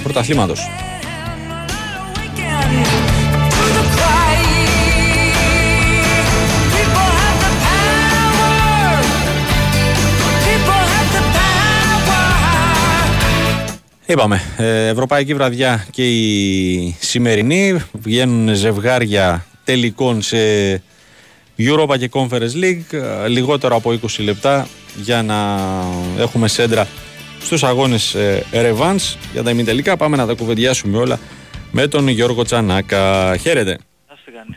καλά είμαι, καλά είμαι Τι αναμένω βλέπεις για ζευγάρια; Πώς, Τελικού. πώς; Ζευγάρι τελικού θέλω να ακούσω. Ζευγά... πού; Ε, και στους δύο. Α, ζευ... ε, λοιπόν. Ε, ξεκινάμε conference. Ε, Φιωρεντίνα ε, West Ham. Μ, Νομίζω με βρίσκεις σύμφωνο. Ναι. Και στο άλλο Ρώμα. Α, Σεβίλη. Εγώ θα πω Juventus. Ωραία. Τελικό να- εμφύλιο. Ιταλικό εμφύλιο, ε. Ναι, ωραίο θα είναι. Μμμ. Ωραίο θα είναι. Ε, εντάξει, πολύ ωριακά όλα τα παιχνίδια. Δηλαδή τα τρία από τα τέσσερα που είχαν οι νικητές είχαν, κρίθηκαν στον γκολ και το άλλο Ναι. στο ισόπαλο. Δηλαδή υπερβολικά ωριακά παιχνίδια, κλειστά μάτς ε, μέχρι στα πρώτα παιχνίδια. Να ξέρεις πάντως ότι ο, εδώ ο, ο Μπουλής η ατάκα είναι σε κανένα δεν θα πέσετε μέσα, ούτε εσύ ούτε αυτός. να, να δείτε τι θα πάθετε. να δούμε, να δούμε. Ε, δεν ξέρω πού θα ξεκινήσουμε. Νομίζω το... Πάμε στο Σεβίλη Juventus. Πάντως η Juventus ε, επειδή το, το ψάχνα αυτό δεν έχει ε, τους οιωνούς να το πω έτσι με το μέρος, της- με το μέρος της και αν, ε, ε, πέρα από το 1-1 έτσι, του πρώτου αγώνα. Ναι. Ε, η αλήθεια είναι βέβαια σε κάτι τέτοια μεγάλα παιχνίδια εγώ τη Juventus δεν τη φοβάμαι πολύ. Ναι. Αν και δεν, δεν τη συμπαθώ και ιδιαίτερα. Ναι, εντάξει, οκ. Ε, Ξέρεις αν τη συμπαθώ η Juventus Ναι, ναι, όχι, ασφαλώς. Αλλά ε, δεν με πείθουν ούτε αυτά σε Βίλη, ομάδα του Europa League Όχι. κτλ. Δηλαδή, Κοίταξε, απλά θα σου πω σε αριθμούς κάποια πράγματα. Έχει, ε, σου λέω επειδή το ψάξα το συγκεκριμένο. Ε, η Σεβίλη έχει 24 νίκες σε, 7, σε 27 αγώνες στο Σάντσες Πιθουάν Ναι, στο Europa League. ωραία. Έτσι, δεν το λες, δεν, δεν περνάει απαρατήρητο. Ναι, ναι, ναι, ναι. ναι. Όπως επίσης ότι η Juventus έχει μόνο δύο νίκες σε 17 εκτός έδρας αγώνες με ισπανικές ομάδες. σε νοκάουτ παιχνίδια ευρωπαϊκών διοργανώσεων. Εντάξει, ούτε αυτό παίρνει να παρατηρήσει. Δύο νίκες, τρεις ισοπαλίες, 12 ήττες. Ναι. Και έχει κρατήσει την αιστεία της ανέπαφη μόνο μία φορά. Και μιλάμε για τη Juventus. Για τη Juventus. ναι, ναι, ναι. Ε, να σου ενισχύσω Όχι ακόμα- αυτό, φυσικά και τα νούμερα δεν παίζουν μπάλα, απλά τα αναφέρω. Να ενισχύσω λίγο ακόμα αυτό που λες. με το ότι η Σεβίλη δεν έχει αποκλειστεί ποτέ στο Europa League. Ναι. Ε, Ε, είναι, όταν είπα, δίνει τα έχουμε το πει, δεύτερο διοργάνωση. παιχνίδι της Μπράβο, ναι, ναι, ναι, στο εντός στο έδρας. εντός έδρας. Μμμ. Εντάξει, μιλάμε τώρα για εντάξει, φοβερή έδρα το Σάντζες στη France. Μμμ. Ε, Ναι. Εκπληκτική ατμόσφαιρα. Να το δούμε πώς θα ακυλήσει το μάτς. Θυμίζουμε ένα-ένα το πρώτο παιχνίδι με τη Juventus να σώζει στο φινάλε. Στη τελευταία φάση του, του αγώνα με τον γκολ του ε, Γκάτι. Ναι. Ε, ο οποίος ξεκινάει και βασικός σήμερα. Το πιάσουμε λίγο αντίθετα τους φιλοξενούμενους. Με Μμμ. τον Σέσνη στην αιστεία, τον Γκάτι, τον Μπρέμερ, τον Ντανίλο, οι τρεις ε, της άμυνας. Κουαδράδο, Ήλινγκ, Τζούνιορ, οι δύο ε, full back, back half. Ο Φατζόλη, ο Ραμπιό και ο Λοκατέλη, οι τρεις του άξονα. Μπροστά τους ελεύθερος ο Ντι Μαρία και στην κορυφή της επίθεσης ο Κιν. Ο Μόιζε Κεν. Μόιζε Κιν, Μόιζε Κεν. Κιν, Κεν, έλα, έχει και, Ναι, ε, ναι, τον ναι. έχει τον ε, Σέρβο έξω. Έξω ο Βλάχοβιτς, έξω ο Κιέζα, έξω ο Μίλικ, έξω ο Σάντρο, έξω ο Κώστιτς. Μάλιστα. Δεν Τι ξέρω. όνειρο ο είδω. Παρέδες να ρίξει μια κλωτσιά έξω. Τι όνειρο είδε ο, ναι, ναι, ναι, δεν ξέρω. Ο, ο Μαξ. ο Μάξ τι είδε. Την άλλη πλευρά, πλευρά ο Μεντιλιμπάρ κατεβάζει τη Σεβίλη με το κλασικό αυτό 4-2-3-1 με τον Μπορνάβα, τον Μπαντέ, τον Κούντελη και τον Ακούνια στη τετρά της άμυνας μια τετράδα που εγώ θα πω δέρνει πολύ. Με Ακούνια τώρα με Κούντελη πίσω, Ναι. με Νάβας είναι σκληροτράχυλη πολύ. Ε, με Φερνάντο και Ράκιτιτ στα χαφ. Γι' αυτό υπάρχει επιστοχώρηση του Γκούντελη για να μπει ο Ράκιτιτς. Ο Κάμπος, ο Όλιβερ Τόρες και ο Μπράιν Χιλ στην ε, μεσοεπιθετική τριπλέτα και ένας ε, για μένα από τους αγαπημένους μου φόρα αυτή τη φετινή σεζόν να είναι Σύρι Ναι. ε, και με το Μαρόκο και με τη Σεβίλη γενικότερα ένας εξαιρετικός ε, ποδοσφαιριστής στην κορυφή της ε, επίδεσης όπως ε, θα σου πω πριν προχωρήσουμε και άλλη μια δυναμία μου, ο Ράφα Μίρ είναι στον πάγκο για τη Σεβίλη, άλλος ένας πολύ ικανός επιθετικός. Βέβαια. Στη Γερμανία τώρα Leverkusen Ρώμα με τους Τζαλορόσι να έχουν νικήσει με ένα 0 στο πρώτο παιχνίδι. Ε, ο Χαραντέτσκι κάνει την εστία για, τον Τζάμπι, για την ομάδα του Τζάμπι Αλόνσο. Ταψόμπα, Τα, Χινκαπιέ, τα τρία στόπερ, Φρίμπονγκ, Μπάκερ, οι μπακ χαφ, Ντεμιρμπάι, Παλάσιος, οι χαφ. Ο Βίρτς και ο Διαμπή πίσω από το μοναδικό προωθημένο Αζμούν σήμερα.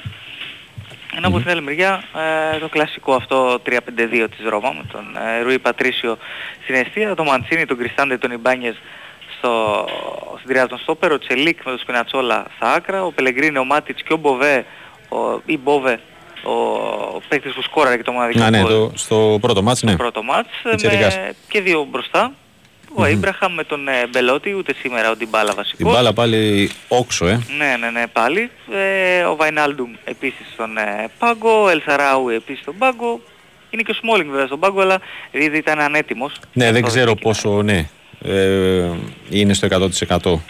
Έτσι, σε, ακριβώς. Ε, μεγάλο μάτς, θα πω Alkmaar West Ham, Μμμ. κυρίως γιατί η Alkmaar έχει τρομερές επιδόσεις εντός έδρας. Θυμίζουμε 2-1 Ναι. έχει έρθει το μάτς στο Λονδίνο Μμμ. υπέρ της ε, West Ham. Με ανατροπή κιόλας. Ναι, η Alkmaar θα παραμένει έτσι, ε, βάζω μέσα και τα προκριματικά, στην Ευρώπη στα τελευταία 25 μάτς εντός έδρας. 17-8-0. Φέτος στο Conference έχει 8 στα 8 εντός έδρας με 25-5 γκολ. Ουφ. Εντάξει, Ναι. σοβαρά πράγματα. Ναι, ναι, εννοείται. Σοβαρά πράγματα. και Ούτε αυτά συνολικά- περνάνε απαρατήρητα. Συνολικά σε νοκάουτ η Alkmaar Ευρωπαϊκής Διοργάνωσης έχει 2 ήττες σε 36 αγώνες. Για ξαναπες το. Σε νοκάουτ ε, μάτς Ναι. Ευρωπαϊκής Διοργάνωσης εντός έδρας βέβαια. Ναι, ναι. 2 σε 36. 2 σε 36. Μάλιστα. 24 νίκες και 10 ισοπαλίες. Ωραία. Βέβαια, απ' την άλλη η West Ham έχει 9 στα 9 όταν έχει κερδίσει στο πρώτο παιχνίδι. Ε, οι δύο, τα δύο δικά μας παιδιά, ο Παυλής και ο Χατζηδιάκος, εννοείται βασικοί. Νομίζω Ε. και από αυτούς ξεκινάει η δεκάδα. που Και λέμε. αντικατάστατη. Ε, ο Ράιαν στην εστία, ο Σουγκαουάρα, ο Μπεουκέμα, ο Χατζηδιάκος και ο Κέρκεζ επιστρέφει. Ο αριστερός μπακ πολύ σημαντικός Μμμ. ποδοσφαιριστής Βέβαια. για την Alkmaar στην άμυνα. Ο Ράιντερς, ο Μάινανς και ο Κλάσι στην ε, τριάδα του άξονα. Ο Κάρλσον, ο Βάντερ Μπρόντε, αν το λέω καλά, Μπρε, Μπρεντερόντε, τον πέτυχα, Ναι. ε, στα εξτρέμ, και ο Παυλίδης στην κορυφή της επίθεσης, Αρεολά στο τέρμα, Κερέρ, Ζουμά, Αγκέρντ, Κρέσουελ, οι τέσσερις ε, πίσω, Σούτσεκ, Ράις και Λούκας Πακετά. Οι χαφ, ο Μπόουεν, ο Μπεν Ραχμάς στα άκρα και ο Αντώνιο στην κορυφή της επίθεσης. Ο Αντώνιο που και αυτός τραβάει το κουπί, μπορούμε να πούμε, στην επίθεση φέτος για την ε, West Ham. Και φυσικά εγώ θα πω α, ίσως και το πιο ενδιαφέρον μάτς, ίσως και από όψη γκολ και θεάματος, στο Βασιλεία Φιωρεντίνα. Ναι. Δύο ομάδες παίζουν ανοιχτά, παίζουν καλό ποδόσφαιρο. Η Φιωρεντίνα που μας απογοήτευσε ε, στο πρώτο μάτς Αρτέμι Φράγκη. Κοίτα, νομίζω μόνο ως αποτέλεσμα, γιατί γενικά εντάξει δεν ήταν τόσο κακή ως εμφάνιση. Ναι, φλίαρη πολύ ήταν. Ναι. Πολύ φλίαρη ήτανε.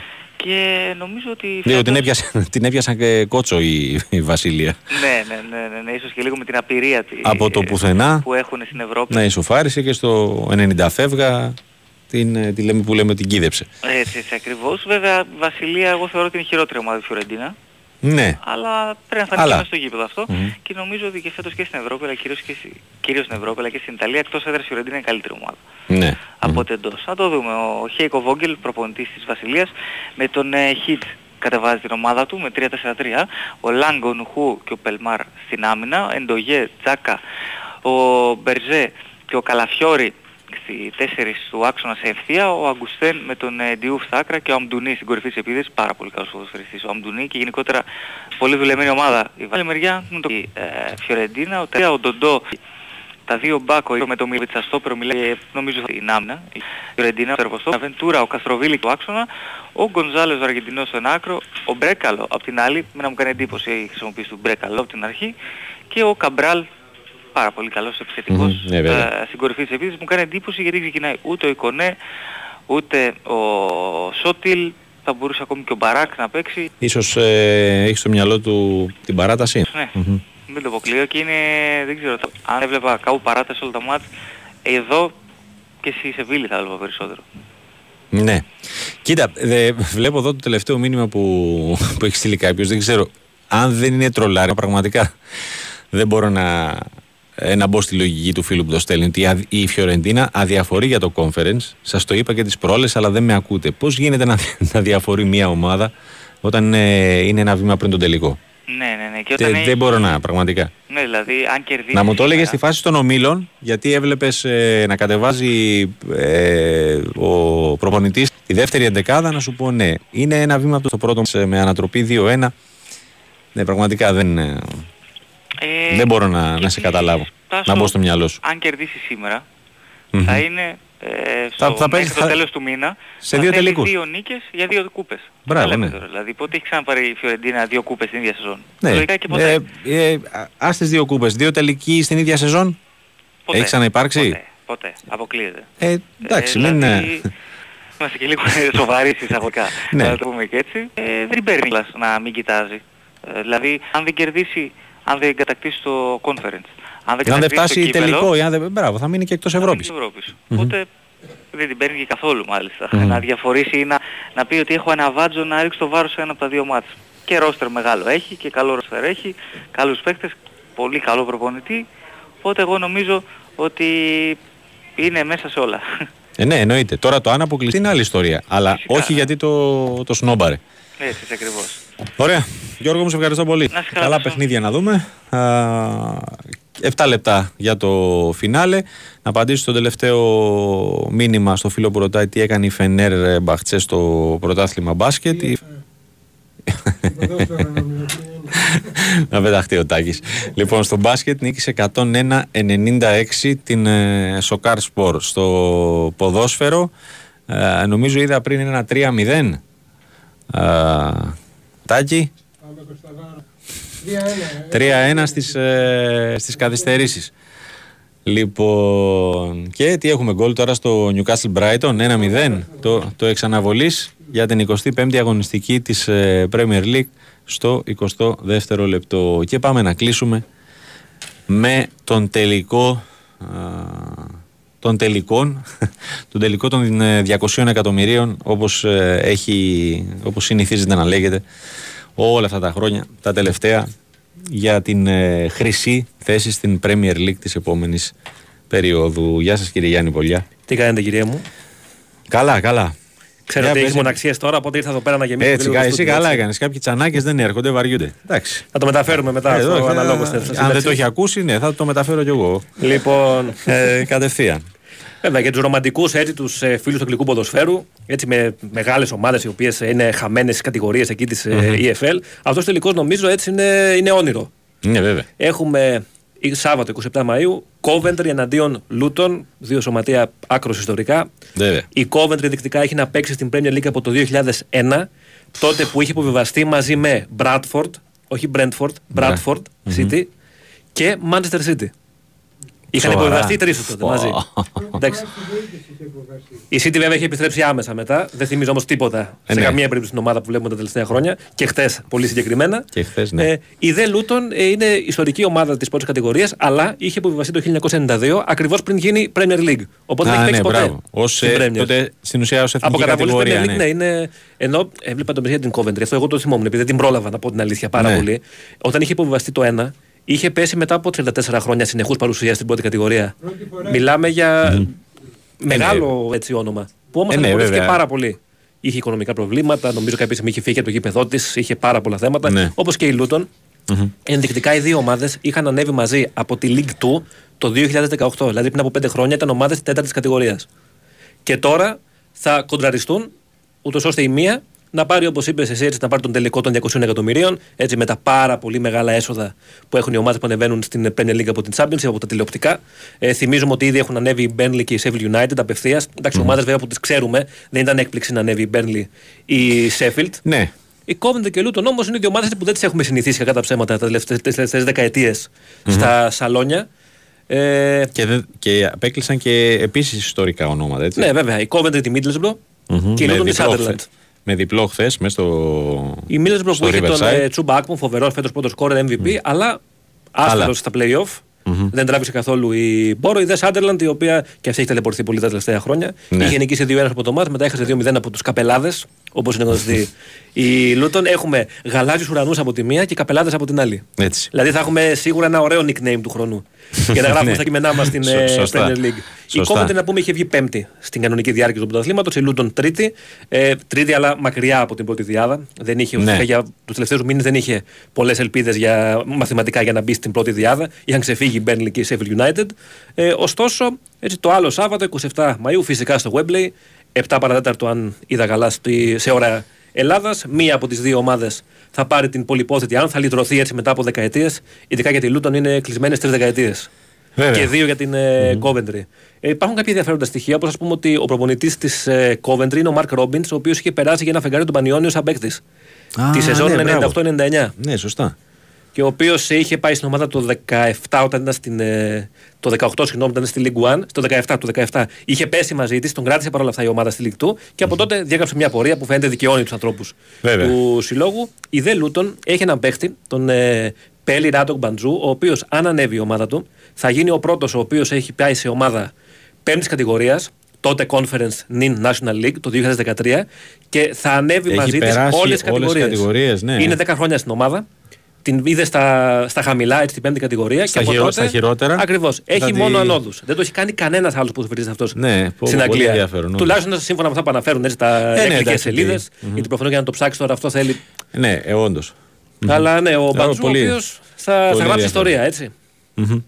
Ε, Μιας και είπες πριν για την, ε, για την πρώτη κατηγορία, έχουμε σήμερα και το, τον πρώτο, μάλλον τη Revans, ε, τον ημιτελικό ε, για το πολυπόθητο εισιτήριο για την ε, Championship σε αυτή την περίπτωση. Βέβαια, Σε- έχουμε ε, League One. μμμ. Sheffield Wednesday Peterborough. Ε, μεγάλο φαβορή η Μπόρο ε, μετά το 4-0 στο πρώτο Ε, βέβαια. παιχνίδι. Και αύριο το Barnsley Bolton ανοιχτή λογαριασμή μετά το 1-1 στο δικό τους ε, πρώτο παιχνίδι την ε, προηγούμενη εβδομάδα. Γενικά πάντα ο Μάιος στις κατηγορίες ναι, ναι. από Championship μέχρι τη Μέχρι National κάτω, League. μέχρι τα χαμηλά, Και χαμηλά. πιο κάτω, αλλά για μερακλείδε, Ναι. αλλά ας μείνουμε έτσι τα Ναι, πιο βασικά. όντως. Οπότε γι' αυτό βλέπει ότι γίνονται σε διαφορετικά χρονικά έτσι, σημεία, επειδή πρέπει να γίνουν στο Webley όλα. Ναι, Οπότε όντως. η National League έχει τελειώσει ήδη. Ανέβηκε η Not Scout στα πέναλτι με τη Chester. Ναι, ναι, πρέπει να τα πάμε με, με τη σειρά. Και τελική που αν- ανεξάρτητα με την κατηγορία έχουν πάρα πολύ κόσμο στο Webley. Ναι, βέβαια. Εντάξει, Σίγουρα πιο πολύ θα έχει το, Ε, καλά, το- Coventry Luton από το Notts County Chesterfield, αλλά σε κάθε περίπτωση Ναι. που είναι πέμπτη κατηγορία. Έτσι. Δηλαδή στην Ελλάδα φτάσουμε, άμα ανάλογα πέμπτη κατηγορία, Άστο, είναι όχι, τοπικό. Γιάννη, όχι Γιάννη μου, άστο, μην πάμε. Είναι, είναι πάντα ο Μάιος πάντα είναι φωτιά στην Αγγλία. Ωραία. Γιάννης, σε ευχαριστώ πολύ. Να είσαι καλά. Καλή συνέχεια στην ε, δουλειά. Λοιπόν, ε, σιγά σιγά κλείνουμε. Απλά εγώ να θυμίσω ότι η Big Win και ο Ολυμπιακός είναι μαζί και στο Final Four του Κάουνα. Στο κορυφαίο στοιχηματικό brand αποτελεί τα πέντε τελευταία χρόνια το μεγάλο χορηγό των ταμπλούχων Ελλάδας. Και μαζί ετοιμάζουν βαλίτσες για το Final Four της Euroleague και μια ακόμη πρόκληση στην κοινή τους πορεία. Η συμμετοχή στα παίγνια επιτρέπεται σε άτομα άνω των 21. Το ρολέ του Big Wins Sport FM δείχνει 10. Ακριβώς στις 10 και 4 έχει πάει και νομίζω αυτή θα είναι και η τελική ώρα έναρξης του αγώνα.